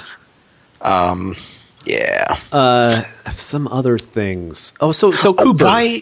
Yeah. Oh, yeah. Back to Cooper. Back to Um, Cooper. The the sa- I, I I I was not caring enough to get everybody's names, and so he's Mm-hmm. just sassy black dude for most of my notes. Um. Yeah, the the um. So he gets. How does he get blasted off He, he's like outside. He's welding because they've got an air tank problem on the Lewis and Clark. They Oh, need to right, yeah. that up so that they can head home Yeah. without all dying of suffocation on the way. So he's outside working on that. He's trying to put the finishing Mm-hmm. touches on the welding. Uh, and then the Lewis and Clark explodes because evil Doctor Oh, that's Weir right. blew it up, and and so he gets blown clear. He doesn't get killed by the ship exploding, thankfully, but he gets blown clear because the piece of the ship he's standing on gets blown off, and so he's suddenly flying way away from the ship during you know some sort of hell catastrophe. I would have been more upset than him in this context, but I guess go him for like just being he- sane he- about it. yeah, he's doing like the like you know in, in basically any movie where you have like the one comic relief black guy. He's doing like that sort of like uh, nar- self narration thing in, in you know completely inappropriate circumstances, and I really can't, I. I- I can think of so many movies where that happens, but I can't name any right now. But it's it's it's definitely like a thing with characters like that. But the other thing is that his character could have been so much better because he's clearly really good at everything that he does. Like everybody's really impressed by how fast he patches up the ship, by how fast you know. Then the patch doesn't work, so he says, you know, it's like I'll get it done in two minutes. Everybody's like, all right. And then when he's getting blasted off the ship, he you know, vents his air tank to get back to the event horizon. Yeah, he uses his oxygen supply as a jetpack to fly Yeah, he- back through the open, yawning space to the ship. Yeah, and and not just that, but the thing he's on is spinning. Which I mean, I, I don't know if this was if, if this was actually considered by the movie's fiction, but it might have been. But you have to take that into account when you blast off the thing. Yeah. Which means that that was a really impressive fucking move. Like this was this was Keir Dullea as uh, David Bowman in 2001 blasting himself into the airlock, but then some. You know, it's like this is this could have been treated as a really fucking epic thing, but instead it was kind of like this guy's been established as sort of a goof, and Yeah. he just does it and it's okay, and and, and then he screams, "Here I come, motherfuckers!" Yep. Which I thought was actually pretty cool. And then I, I thought he got shot in the face by the uh, the nail gun or whatever it was no, that we mentioned earlier. The, yeah, that was the okay. First of all, this fucking nail gun when it finally is fired in like an offensive. Okay, what happens is, um, so he does the swivelly chair thing. You know, let's go back to like a half hour in this conversation. He does the swivelly chair thing. Um, uh, what, what do you call it? Miller says, "If you miss me." You'll you know you'll vent the ship or or something, and the guy's just like, "What makes you think I'll miss you?" And then um, that's the point at which you know you get like this sort of like heroic music, and there's a POV shot from Cooper as he's like approaching the uh, the window, and you know it's not really clear what's going to happen, and then he just sort of smacks into it lightly. Yeah, Um, and then you know uh, Weir just turns like swivels the chair towards him and just fires directly into the window at him. And then there's a shot of like no no first yeah he fires into the window at him. There's a shot of the bolt being stuck in glass, and that's where yeah I, I was totally confused. It was was it stuck in like Weir's helmet, or was it stuck in the regular glass? And then it turns Cooper's out it was helmet. just like oh yeah Cooper's helmet, or and then it just turns out that you know it was stuck in the glass. But right before that, he swivels again and he fires at Miller, who dives. First of all, he dives toward the bolt um, over a table. I'm not sure why. And second, whatever the bolt hits, it explodes violently for no reason. And that happens a lot on both the Lewis and Clark and the Event Horizon. Every time something goes bad, like you know, it, it, it's sometimes you'll see it in a movie and be like, you know, it's like, why did that control panel just like you know burst into flames or start sparking? In in this movie, everything does that. Anytime something goes wrong, there's like a shower of sparks. It's like firework quality. yeah. It was, it was very Trekkian. I wanted to say it's like it was very much like you know someone's taking incoming fire on Star Trek, and okay, we better have some stuff explode so that you know that that's happening. It's yeah, and like uh, it's if, if this was a John Woo movie where shit is just like inexplicably exploding all the time and it's just part of the film's fiction, nobody reloads their guns, that's fine. But this movie, you know, goes through some lengths to set up some realism just to contrast against all the crazy shit that happens. But why, you know, why use this action movie trope in just like, you know, th- there was no reason to do it. And then and then Cooper, it's just, you know, you never find out what happens. It was just assumed that he gets blown back out and dies. Um, But, they- then they- later he comes back after all. He was okay he? somehow. Yeah, no, that's right. because Oh, he's he's one of the last girls. Yeah, he Yeah, he just sort right. of shows up when things are really going shitty, and and and and then yeah, he's still alive, and it's never explained what happened in between either. I guess he was just like, "Fuck it, I'll go find an airlock." I don't know. While again, he used his oxygen supply. As an air vent, so I don't know. Maybe he had a backup. Yeah, I mean, Let's assume he had a little backup. has He had a 15 minute, like you know, spare one. But geez, it felt, it felt, like, I, it almost felt like he was like he was a cousin of the director, and so he kept getting his character unkilled or something. like it's like you know what, I'm not gonna die. Fuck that. I'm still in the movie. Write me back in. You know, and and I don't know. I'm just It- it- pulling up a picture of Paul W. S. Anderson to see if they look remotely alike. no. Uh, God, yeah. Let's see. Um, I have some other miscellaneous notes. Uh, Sure. Do you have? Are there any other major themes we haven't? Uh, let me see. Um, there was the really, really obvious Hellraiser thing where um, eventually, uh, for no reason whatsoever, uh, what do you call it? Um, Weir like systematically tortures and like eviscerates DJ and then just hangs him from chains. Oh yeah. and then it, that and it was really i mean just so obviously from hellraiser and then the n- very next shot after miller sees this and he's just like oh and then it cuts is that thing that says hell repair that almost says hellraiser on it Yes. Check the check the Facebook. yeah check the facebook Page, for that because uh, I, that, that couldn't have been an accident and if that was an homage it was the just one of the single sloppiest homages I've ever seen. You know, and it made me think. It made me think both uh, the, the the the hung up, ripped up dude bit, uh, DJ being horribly. It made me think of Hellraiser, certainly with the sort of extreme body mod torture sort of stuff, but it also uh, made me think of Hannibal Lecter in Silence of the Lambs when he strung up that guard when he escaped from the. Uh, the, the the cage thing. So it's a little bit of little bit. Oh, also that that that was a scene where uh, DJ had also, and this was the second time in the film that someone grabbed like a medical saw, like a Yeah, the- chest saw or whatever. The least weapony of all of the things on that table of like space medical implements, they they grab the giant saw. Yeah. So earlier in the film, Peters, when right before she hallucinated her son, she grabbed that as she was walking around in this you know dark med bay, uh, and then I think she probably just got startled and dropped it or something. Um, or maybe she just said it. I don't. Anyway, she never used it to saw anybody, so never got, we never got to see how it was going to be a weapon. And then later, DJ picks the same goddamn thing up, and then he doesn't end up using it a weapon. So it's like, I don't, I, I don't know. And DJ even like at one point Smitty starts, you know, going all space crazy. Um, and DJ just grabs him and like holds a scalpel up to his neck until he calms down. I'm like, you know what weapon to use. Why are you grabbing the saw? Yeah. It's like it's it's like it. Uh, are we just we're just going to mention this every podcast? It's like Chekhov saw total violation. Anton is angry with you. Film, don't do that. Take just take it off the fucking mantle before you start shooting. If if that's all you're going to do with it. I'm, I'm I'm glad that you know Chekhov's bolt gun paid off though, because there was a really loving shot of that bolt gun being used for totally industrial purposes. Definitely not going to come back to this. Oh hey, although it was really funny when uh, he gets the bolt gun to use as a weapon. Um, you know, so he loads it up, he spins the barrel like it's a revolver, pops the back on, moves it out of frame directly below him, and then there's a gun cocking noise. There was what was on there to cock? you know, it's the uh, the the cockamajigger. Um, he his penis had been replaced by an actual gun, and that was just him scratching himself after playing with a bolt gun. He uh, he was cocking his cock. Is uh is what was happening there. Speak, Oh, um, other, other other big uh, other big uh, foreshadowing thing the the whole thing with the explosives along the long corridor connecting the two halves Yeah. of the ships. I felt like that that was one of those things. Is like you really you just had to set this up because you didn't want to explain this later when they were running around.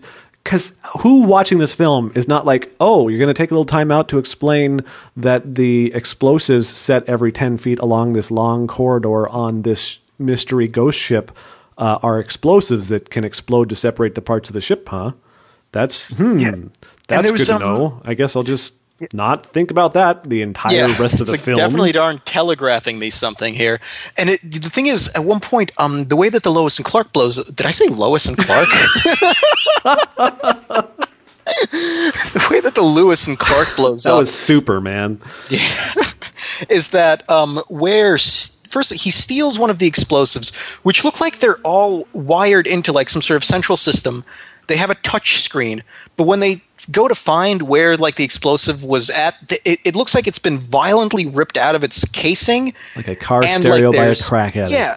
Yeah, and, and, and there's like sparks coming out, so you'd think he disconnected it from at least something that makes it blow up, but he doesn't. And he also finds a place that's exactly the right size for it to hide it when um when uh, Smitty's the only one on the ship who.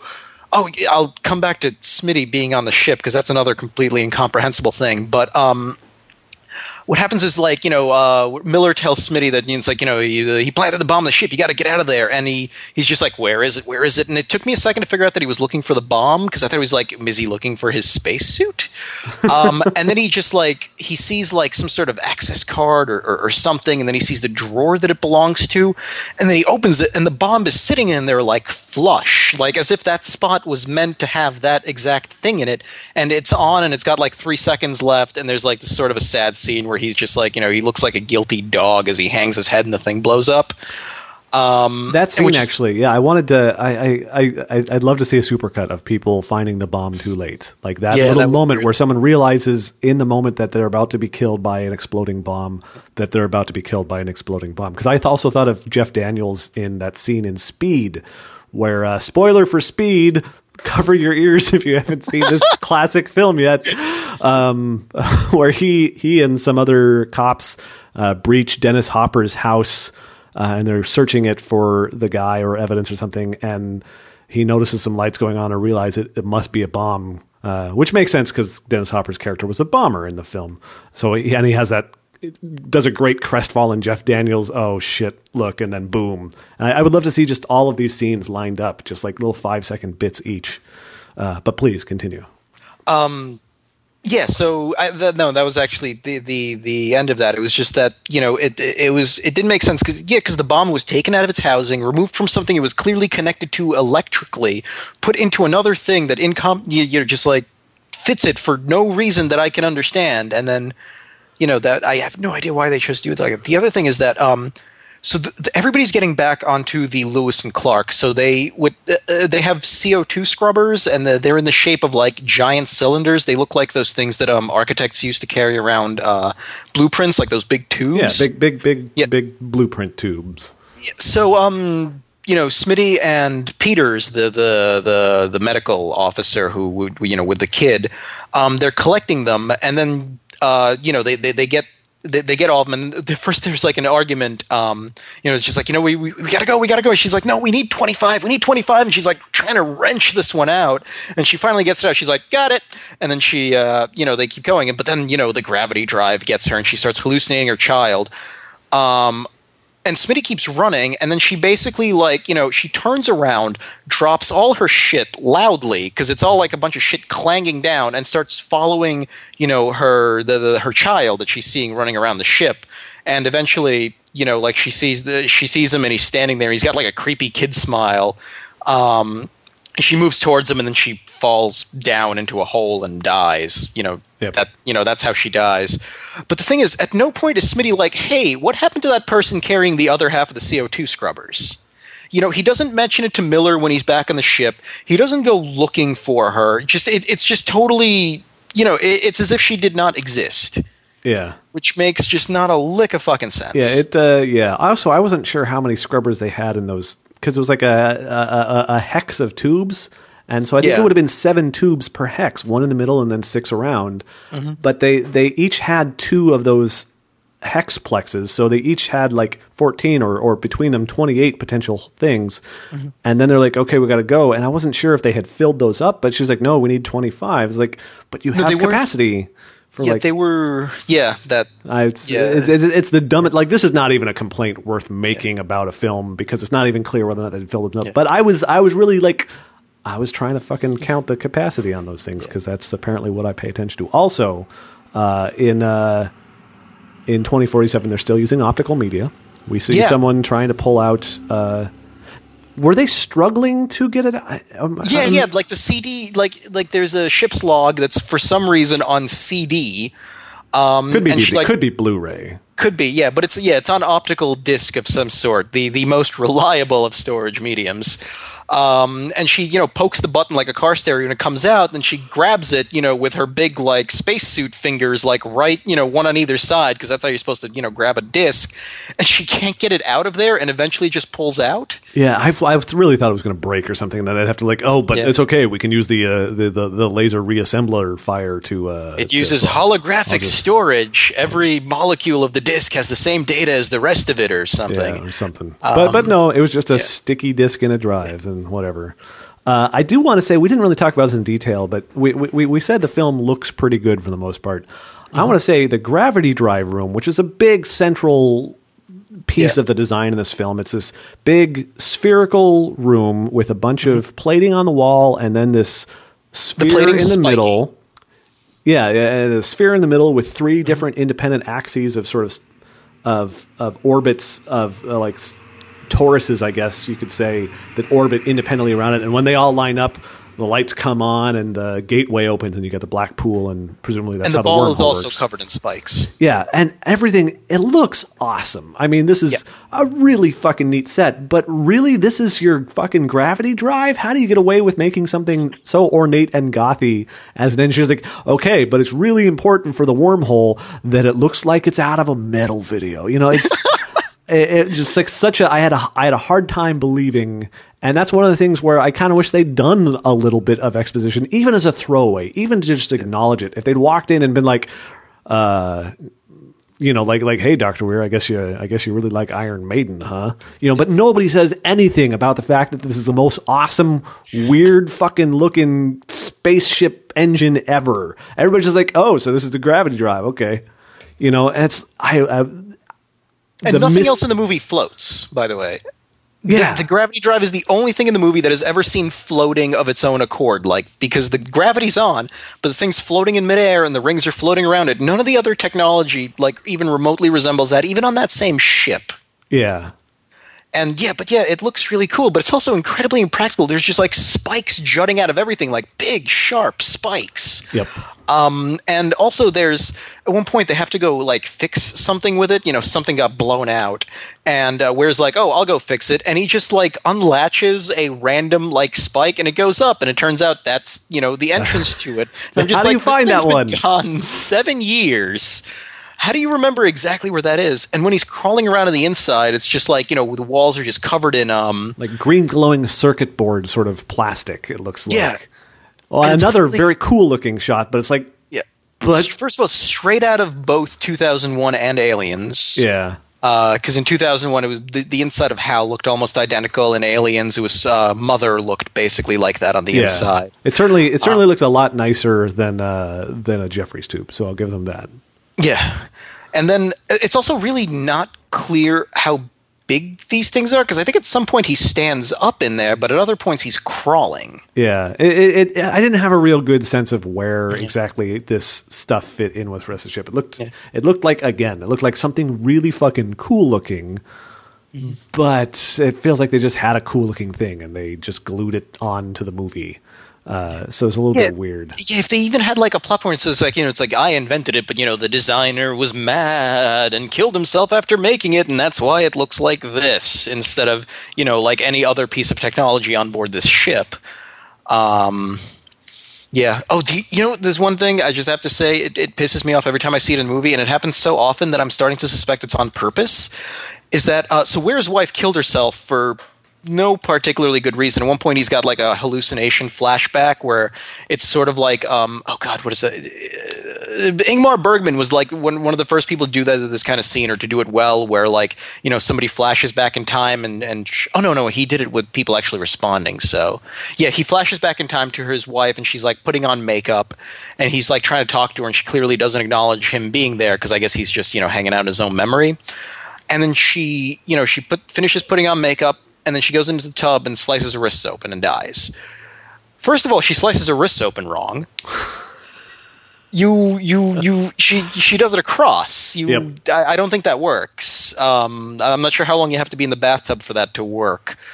Um, and the other thing is, they, they, they was clearly set it up like it was supposed to be like maybe he was just like having a nice memory of a time they had a good date because she's putting on makeup and her hair's done she's wearing a dress and then just like immediately goes into the suicide and the only thing he says is just like i know i wasn't always there for you. It's like if you want me to care about any of this just give me something to go on Well, and, and- not just like you know a vague like i wasn't around enough so my wife killed herself Well, and it's it's interesting because that that is another one of the scenes from the film that I actually liked, but I liked it partly just in a benefit of the doubt sort of way because I liked what it could have been, and I liked the fact that it was one of the more slightly jarring and a creepy rather than cheap scare, noisy explosion sort of way.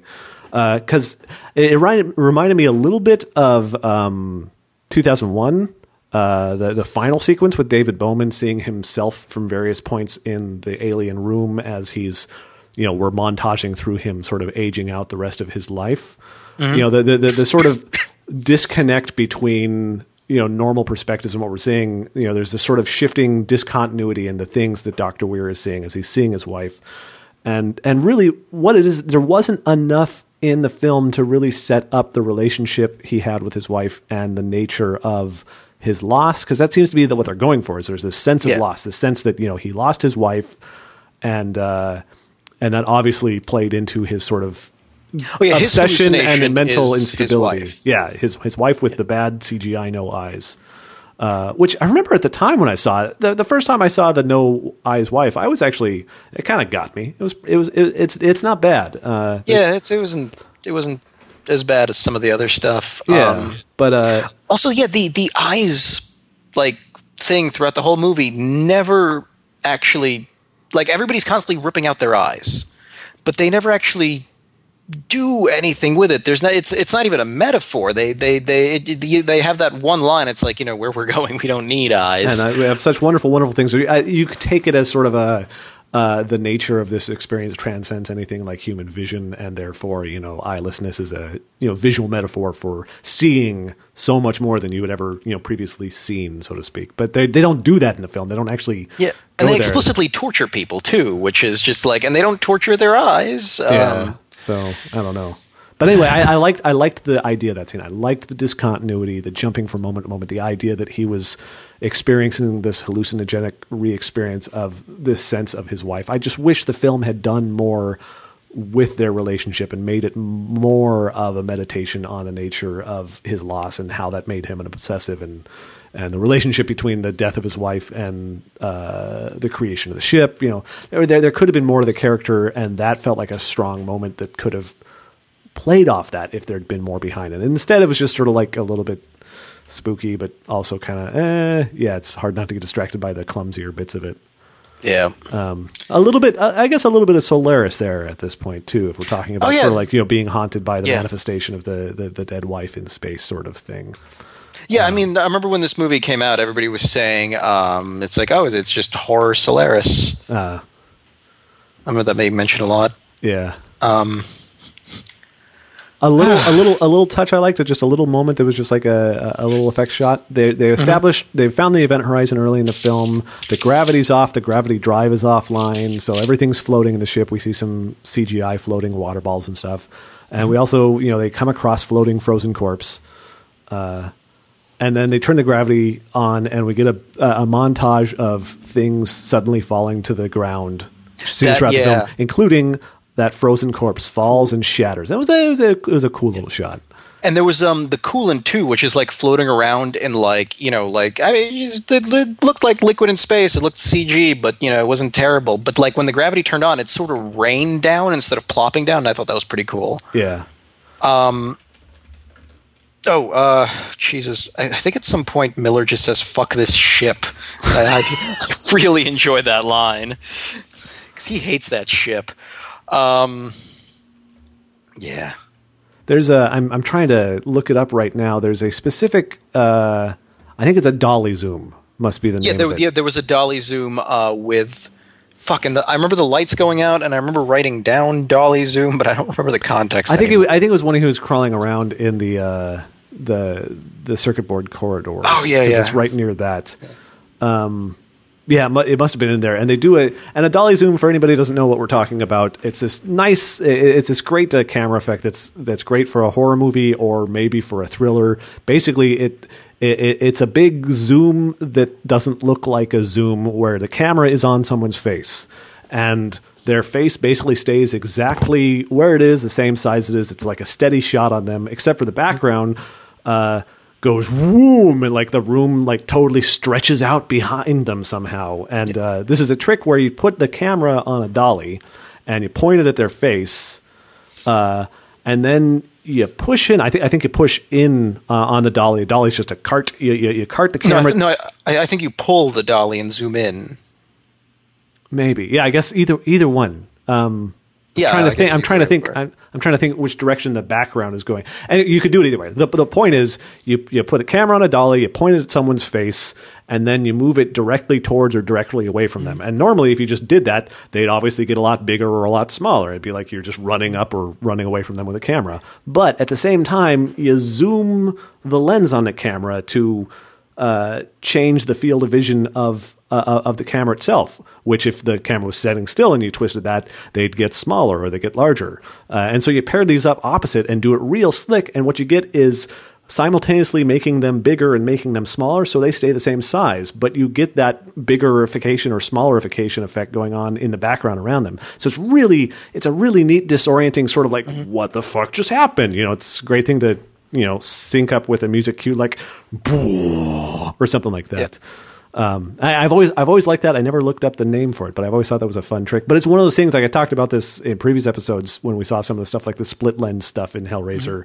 Is it's one of those effects that's like once you are looking for it, it's like you can't not stop and think, oh hey yeah they did a dolly zoom, you know. And Yeah. yeah, so it's it's almost like a deficit to have noticed it and known what it is because you can't help but think, oh yeah, let's think about the mechanics of the cinematography for a second in a way that's a little bit uh, less effective than if you were just coming at it naively and just found the whole thing unsettling. I guess. Yeah, yeah, it's it's it's it's like ADR where you know once you see it, it's that you know that's another zipper on a costume or you know another string that you could see holding up the spaceship. Oh, um, actually, I saw a great. If you want to replicate this, I mean, you could go to go to YouTube and just like look up dolly zoom. You'll see you know tons of it. There might be even be a supercut. But if you want to try it on your own, if you have um, public transportation, or I mean, I guess you could do this if you're sitting in the back seat of a car. Um, and you've got you know your camera phone just zoom in yeah as, as the car is driving just go into the back and you know from the back where it looks like things are going backwards zoom in and you kind of can kind of pull off that effect that could work. Yeah. Yeah. But uh yeah that actually uh, th- th- that was good. And i also like the fact that it was um it was in like a really enclosed space which sort of amplified the effect. Yeah. so yeah that was pretty cool. Um Uh, oh, There was another nice little bit of cinematography in there. They used a, a steady throb when he was still crawling around in the, the green circuit board area, and I think right after the the dolly zoom, uh, they're doing this throbbing to black, you know, fade, fade down to black, fade back up, and I don't know if it's supposed to be the actual lights in there going out or if it was just supposed to be a you know mental thing, but it worked on camera because it was a good way to do a shock cut to the eyeless wife, Yeah. like you throb down to black, throb back up, throb black down, and then boom, there's a wife with no eyes there. Uh, I thought that was another. That was a nice little. Yeah. Uh, yeah, the, yeah, the whole thing in that in that little tube kind of worked worked pretty well, even if it was a you know derivative and. Everybody shares cigarettes on this ship.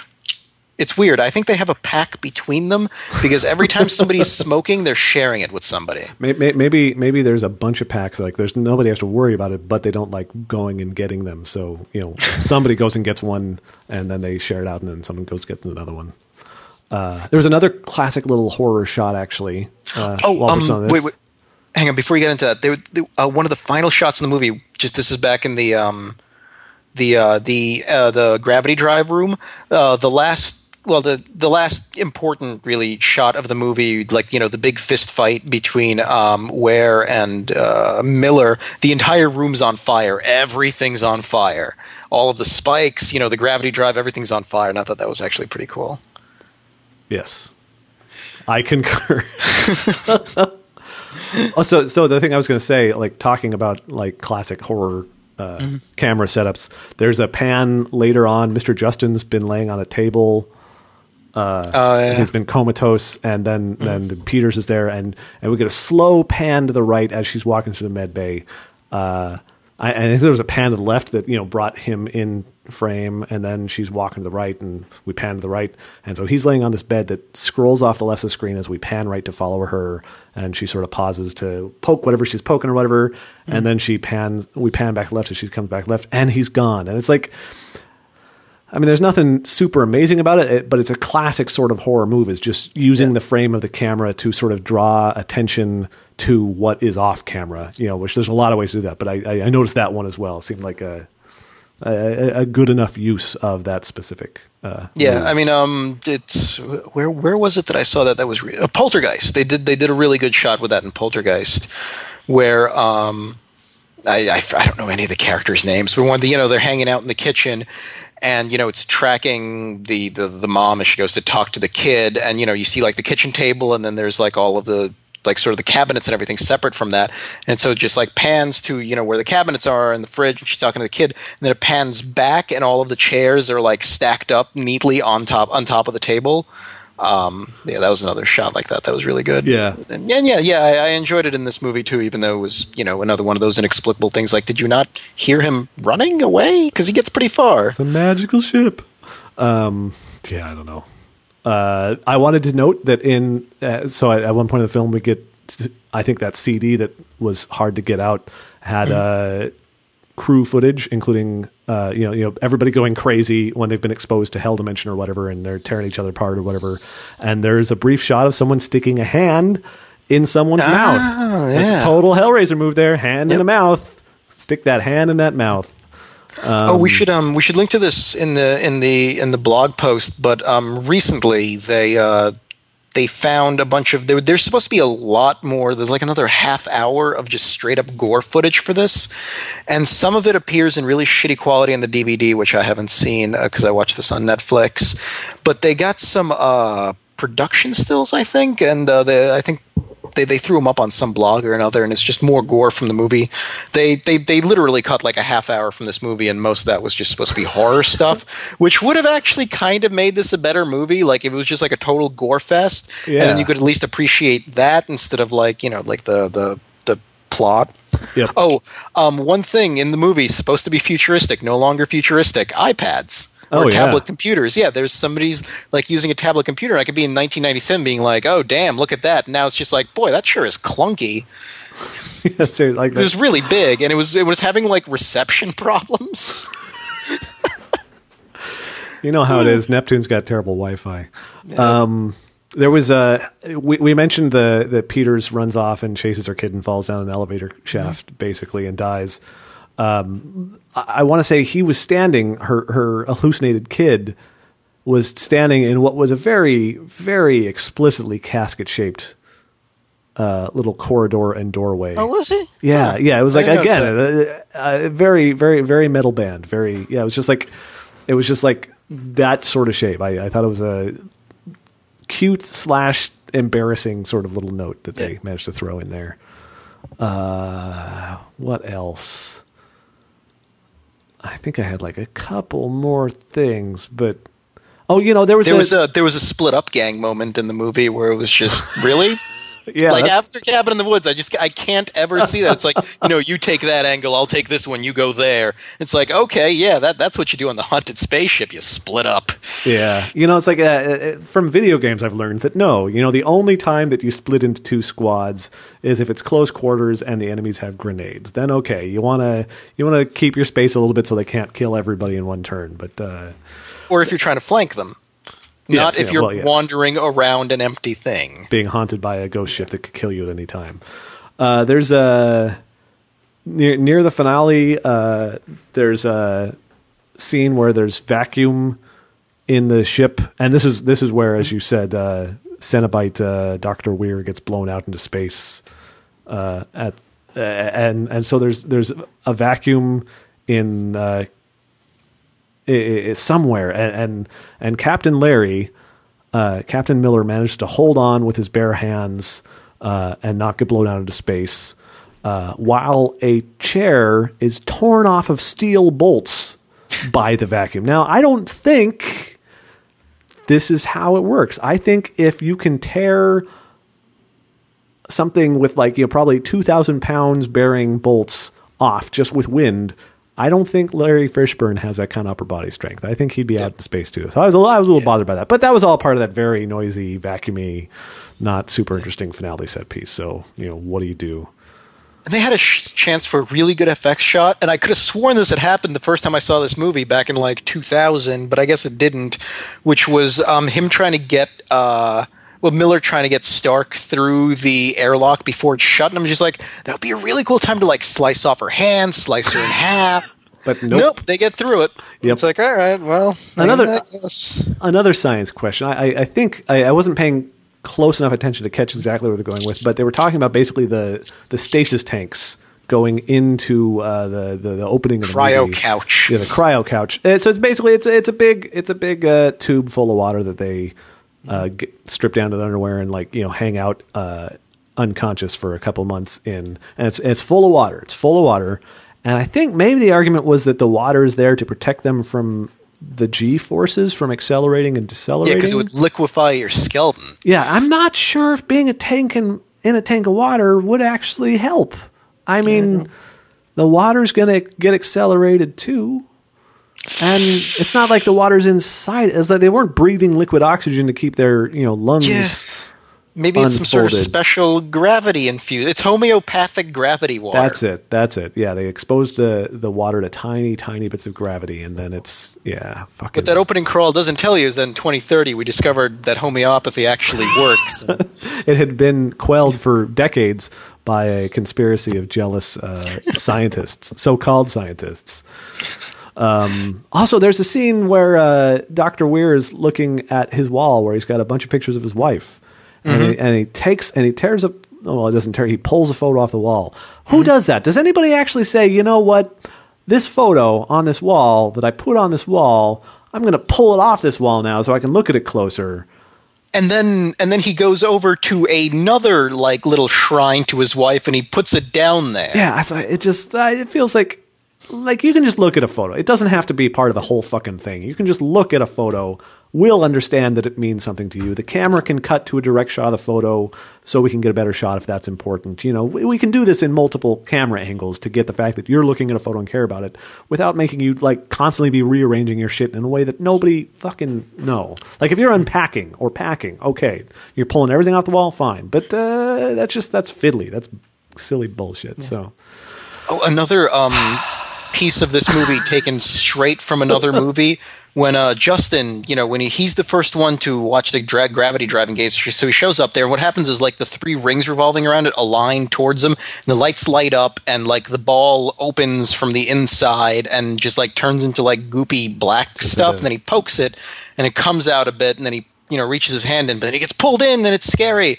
And then like something happens and there's like this outward force uh, coming out of like the the activated gravity drive that blows things up. And it is I, I don't think i would have noticed this had i not watched stargate like three days ago but it's just complete it's exactly out of stargate. It locks and then there's a burst and it locks there's liquid and then there's a burst. And i mean maybe there's only so many ways to do this, but did you have to do the one that's exactly like a movie that came out what, like three years prior? Yeah, it's totally it, the, the the the the gateway inside the gravity drive is totally just a goth Stargate. It's Yeah. it's kind of I didn't even I've been thinking and I didn't even say it. It, it felt almost unnecessary, but I'm I'm glad we actually did mention it. Uh, Maybe that's what they should have called this Goth Stargate. Yeah. Also, I wanted one, one other Stargate Noir. uh, one one other one other horror note, and I mentioned this briefly earlier. But the film early on in the film, and I'd actually forgotten that this happened early in the film. Doctor Weir uh, gets uh, they, they they get in their space couches, their stasis couches. They they head off to Neptune. He's the first one to wake up. Uh, he wakes up. He gets out of his tube. Um, he sort of freaks out and he gets out of his tube, and then he's wandering the ship and he's like, "Hello," you know, and he gets up to like the the bridge, I guess, of the Lewis and Clark, and there's his wife, uh, and she's got no eyes. Well, first she's got his back to him. Yeah, she's got his her back, back to him. Yeah, and and and and and he's like, it's his wife, and and then she turns around and she's got no eyes, and and he wakes. Freak, freaks out and he wakes up and it was all just a dream. So it was a dreamy fake out. And I thought we didn't get the no eyes until later in the film. I think it must have really left an impression on me as like a good scare. Uh, but I really remembered it as being something that was a reveal later on, like in the circuit board character, you know, corridor, not Yeah. right at the start of the film. But the thing is, they bookend this. So they do that, and then they bookend it at the end. Uh, Cooper, the sassy black guy, and blonde lady with an Australian or New Zealand or I don't know South African accent. I, I don't remember which it was. Uh, they've survived uh, along with m- terrible spaced Mister Justin is technically alive, uh, if badly injured. Uh, so they're heading home. Seventy-two days later, we come back and we get a shot of her waking up in her space couch, and she gets out uh, and and this is happening while some security dudes from Earth are coming in, and they're wearing like sort of stormtroopery uh, space cop suits with fel- helmets covering their faces. Uh, and they're like, "Oh, systems, look out! Uh, check checks like there are some people here. Okay, but Yeah, these are completely different spacesuits than the ones they had on the ship. yeah, yeah. So, and, and but you know they're just doing basic, boring procedural stuff. Uh, where they're like, okay, well let's uh, let's take a look. Let's see what's going on on board here. Uh, nominal life signs. Okay, things look okay. And and she comes out of the tube and she's like, uh, "Did we make it? Are are we home or something like that?" And the guy in the the the cop outfit's like, "Uh, yeah." yeah, you made it. And then he opens up the list, and it's evil Doctor Weir Cenobite, ter- terrible looking monster, just saying, "You're home." And then she wakes up with a start, and she's that was just all just a dream, and she was actually, you know. Uh, so they, they they do the same thing, going and coming. Uh, and it's a total like classic one last shocker thing in a horror movie where everything's okay and then something's terrible. Uh, and I was annoyed, basically. I guess is that they made everything. Were you annoyed that they made everything okay again? I, I, I- was I was annoyed that they sort of like it because it's trying to set up the ambiguity. It's like, are you ever really safe? You know, maybe Doctor Yeah. Weir did come back. Maybe something came back with them, but they don't explore anything because it's the end of the movie. It just felt like such a like you know formality. Like, oh, and we've got to have the last scare when it looks like things might be okay. Then it's like, ah, it's, it didn't add anything to the film. It just made me feel like, yes, you are aware that you're making a horror movie. I acknowledge that you are aware. It's like I, it was like I was filling out fucking paperwork at that point in the movie. It's like, yes, I'll rubber stamp your final scene. Yes, okay, we've completed the transaction. It was a horror movie, and it's That um that actually reminds me of something. Weir hallucinates his wife with no eyes before the no eyes thing is ever in any way established, yeah, yeah, and well, which and, is weird. Yeah, and I don't know. I mean, we again, we could like we could build something here. There could be a story here. There could be the idea that Weir ended up building the gravity drive actually out of some sort of weird connection with the beyond. Like, let's assume that his wife died years ago, and then he built the Event Horizons uh, gravity drive, and he. He was called to do that by some weird sort of insight that was actually some sort of spiritual connection to this other place. And so maybe the That would've been a iconography. cool. Yeah, so like exactly. So like the eyelessness thing is actually him having some sort of subconscious connection with this thing, and so maybe him seeing his wife with no eyes uh, was they were getting in range of the event horizon, and that voice of whatever that was, the voice of the ship, the voice of that beyond, was speaking much louder, and so he has this. Uh, vision of his eyeless wife before there's anything else in the movie to suggest that you know he's going crazy or that uh, eyelessness is going to be a, a running theme, etc. Uh, so maybe something There like was- that. But yeah, wouldn't, wouldn't it be nice if that had actually been in the film we watched? Wouldn't that have been? would. That would have been fun. I would have liked. There that. was um one scene that was very funny, but unfortunately unintentionally so. Was um you know there's uh, there's the scene where they're all sitting around like the table talking um and introducing themselves and Weir's explaining everything. Then there's a cut, and then the everybody who was in that scene is now just sitting in a different place in a different part of the ship, and Ware is still explaining things. So there's no reason for this scene change. Then he's just like you know we got um we got the log from you know we got like the audio logs from like the ship's last transmission, and he's saying this like really calmly. He's just like, yeah, you know, we just got the audio log. Let me play it for you. And he puts it in and hits play. And there's like the sound of like human shrieking and suffering and like monsters. And he, you know, no warning or anything. He's just like, you know, this might get a little hairy. It's like, nope. It's like, you know, click. Ah! Shit. Yep. And like the crew's clearly freaked out, which is the funny part. I hope that was one of those things where um, they did not tell them that they were going to do that. that would be awesome. I love those scenes in movies Yeah. where they don't tell somebody something happens. Like there was just um, played something with some creepy chanting previously in rehearsal, and then yeah. there was um the yeah the uh, you know hey movie trivia time. The two things I can remember that happening in is um have you seen American Beauty? yeah, You know the scene where uh, Kevin Spacey gets pissed off and throws his spaghetti against the wall? yeah, Ad libbed. nice. And the other thing is, um, have you seen Withnail and I? I have not. Okay, well, there's a scene where one of the characters uh, drinks rubbing alcohol or lighter fluid. Yeah, it's lighter fluid because he needs to get drunk, so he drinks lighter fluid. um, and it's you know it's supposed to, it's it's like it's a it's a dark comedy, so you know he kind of gets sick, but he also kind of gets drunk. But the thing is, like as he drinks it, what nobody on the set told him is that they replace it was supposed to just be water in there, but I think they replaced it with either gin or vodka. and so he got a mouthful of unexpected gin. Nice. Yep. Oh, you know one one more thing I need to talk about, and I I, I may have mentioned this right up top or even before we hit record, but uh, the name of the ship, the Event Horizon. Now I, I I know I told you my wife hated this name. She was like, we got in the movie, she didn't realize that that was the name of the ship. She hadn't quite gotten that from the crawl, uh, and and and so somewhere I don't know, 15 minutes in or something, it was clarified that the ship was the Event Horizon, and she was like, "Are you fucking kidding me? Why would you name your ship after a critical and super important phenomenon involved in how that ship does what it does?" like naming it the event horizon. Then you're on the ship and you're like, oh, we've got a problem with the event horizon. It's like, really? What's going on? Is the is the gravity drive? You know, not, no, no. I mean the ship. I mean, I mean the, the the toilets are out on the event horizon. It's like, what the fuck? You know, this is you can't just. You, you, it's like no, it's it's a terrible idea. Why would you do that? And and and my take is like I I, I agree with that. Uh, I, apparently, it didn't bother me nearly as much. I was just like, ah, it's a stupid movie. I've seen it before. Trust me, this is not the worst thing about the writing. But uh, but I'd always been sort of bothered by the fact that this was built as like again with an echo to 2001. The secret mission of the ship was totally different from the public one. The public one was, it was just like a exploring the solar system like type mm-hmm. ship, but it was secretly you know this project to you know explore faster than light travel with this secret drive.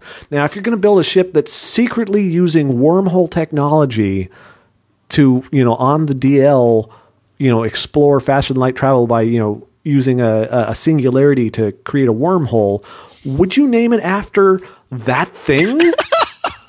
it's like if the Manhattan Project had been called the Blowing Up Japan Project. You know, it's like no, you give it a code name so it's not obvious. You don't it's ah, it's like ah, ah. I w- I'm wondering if like the crew was told that, or if at some point like some engineering guy's like, "Hey, listen, I went back to check on the engines, and instead of there being an engine there, there's just some sort of glowy orb and spikes. Does anybody know anything about that? Because I don't know how to run one of these." Yeah, I mean, I can I can do a diesel, but uh, wormholes, I you know, you you want a different guy. I uh, yeah. So that's there. There you go. The name of the whole goddamn thing. And you know, it's. Uh, and the, the, the whole thing with the event horizon anybody who's not like you know a nerd for for black holes and singularities uh, why did i say that, that like that wasn't the same thing twice uh, the event horizon specifically of, of a black hole is the exact essentially the point of no return the idea is it's a super strong gravity well and famously you know once you get close enough to it nothing can escape its gravity even light. Light cannot travel fast enough to escape from the interior of a black hole. And so there's that specific moment, that that that specific you know sort of uh, skin of the sphere of this black hole, if you will, uh, that is the exact moment where you go from light being able to escape to light not being able to escape, and that is the event horizon. And uh, so that's why a black hole is black because everything within that, you know, you there's no light coming out, there's no light traveling through, so it's just you know black. Uh, and, and, and so they named the ship that. And uh, I guess you could take the idea that, in a sense, you know, once you've gone to the hell dimension between space in the wormhole, maybe there is no return. Maybe it's the point of no return at that point. But uh, you know, they didn't say that in the film or anything. Uh, and um, at least based on from what I understand of a brief history of time, if you like as a person or like in a ship, if you get past the event horizon, time stops or it basically like slows to a crawl at the point at which you can't distinguish between time being very slow and time stopping which, and you're stuck there. You know you're stuck which is kind of a weird thing to name a ship. Yeah it's, it's, it's might, might might might spook the crew a little bit uh, a yeah, little bit to say like, hey yeah yeah all but, aboard I mean, the ss kraken yeah yeah it's i don't know there's kraken hmm. i say kraken i've heard kraken a lot though do you say Golem or Gollum? I say Gollum. No, not the Lord of the Rings thing. The, no, no, the no, no, no, yeah, monsters yeah, thing. You yeah, say Gollum? Yeah, the, the, yeah, I say Gollum. That's weird. I, I, make no claim to be correct on this front. I just, I just do. No, it's, it's, it seems to be a thing where like I, I, those are the only two pronunciations I've ever heard, and both sides are adamant that they are pronouncing it correctly. I, am no longer adamant about the correctness of any pronunciation, like of anything in my life. I've sort of made my peace with the fact that you know it's interesting that there's this variation, and, and I think it's a cool thing. And I've just given up like caring. Pronounce shit. And I think you're however wrong. you like, except for MeFi. It's MeFi, MeFite. Anybody says otherwise is crazy. Including the oh, guy who created the site. Um, yep. you got you got anything else? Uh, anything else for this film? Have we uh, thoroughly exhausted it? Yeah, yeah. I uh, uh did I did, did, I mention fuck this ship? I mentioned fuck this ship. I just wanted to say fuck this ship again.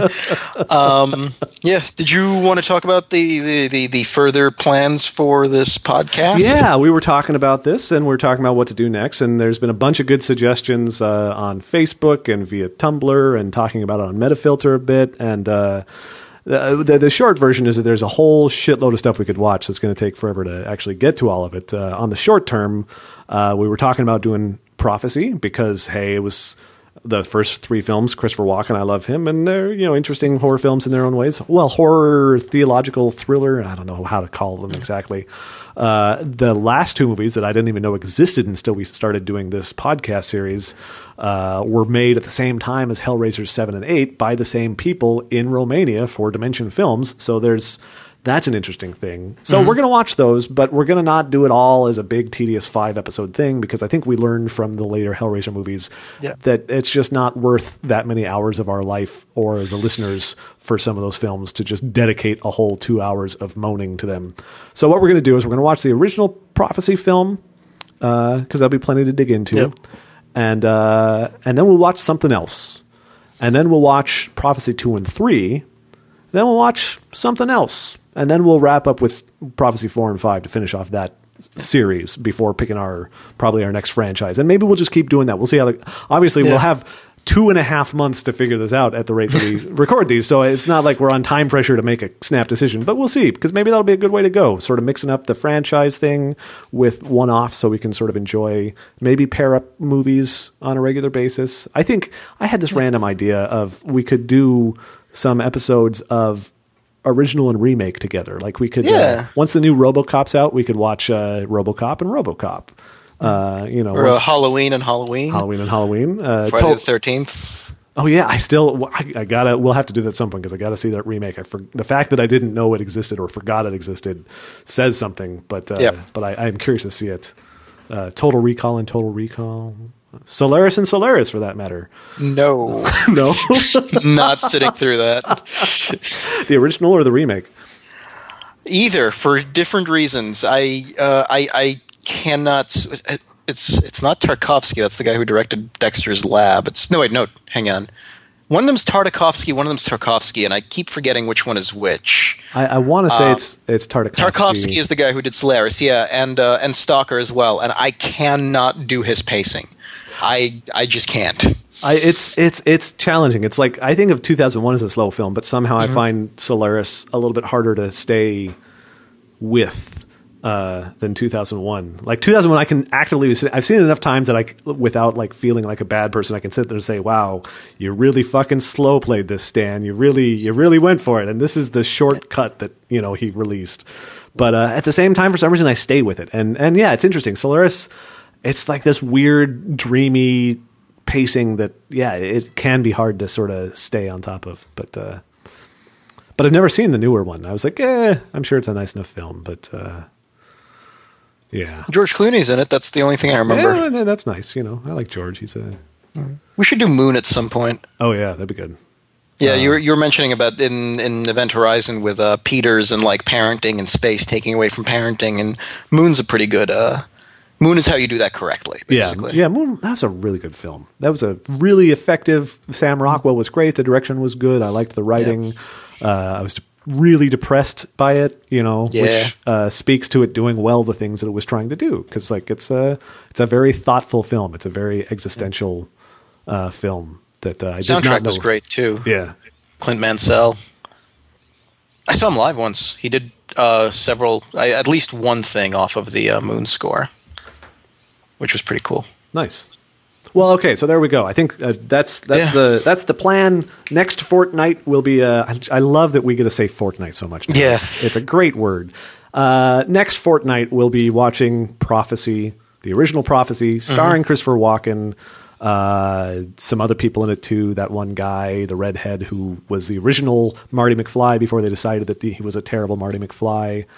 Uh, what's his face? Eric something? Redhead guy. Tim Roth? No, no, no, no, oh, no. no. Eric, the the other guy from Pulp Fiction. Uh, Yeah, yeah, yeah. the- Eric Stoltz. Yeah, Eric Stoltz. Eric Stoltz is in it as uh oh one of the one of the angels. There's a bunch of archangels fighting each other. There's a war in heaven. It's a great film. Uh, Chris and says to people and they fall asleep. It's awesome. Uh, so yeah, cue up uh, prophecy. Watch that sometime in the next couple weeks uh, or in the next five minutes if you're catching up on these, I guess. Uh, and yeah, we'll talk about that and then we'll figure out uh, what we'll watch the fortnight after that. Um, since we got all those great suggestions to work with, we'll sort of go over, see how we're feeling, see what pairs up well. Yep. And uh, other than that, I think we're pretty much good. Go to the Facebook page. You know, check out the stuff there. Give us a like. Follow us along. We're posting there pretty well. I think that's been that's kind of like the primary place we've been interacting with people. We've got the Facebook? Tumblr as well, Yeah. and and Tumblr's where we're posting the uh, the main posts, and we'll keep doing that. But yeah, Facebook seems like it's easier to have a discussion there. So if you want to chat, come over to the Facebook page for We Have Such Films to Show You. Uh, go to iTunes, please give us a, a rating there. Leave us a little review if you like. Uh, that helps with visibility for the podcast. Um, and, and and yeah, if you have ideas or questions or suggestions or complaints or so on, just let us know. Go to Facebook. You can find us on Twitter.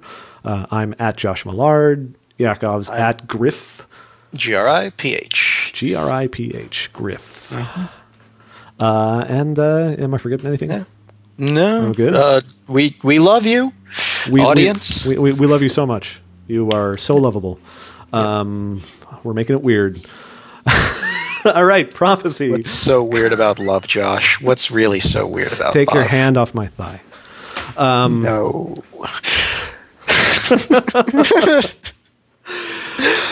Ah, yeah. Well, okay, we're good. Stuck the landing as usual. See y'all in a couple weeks.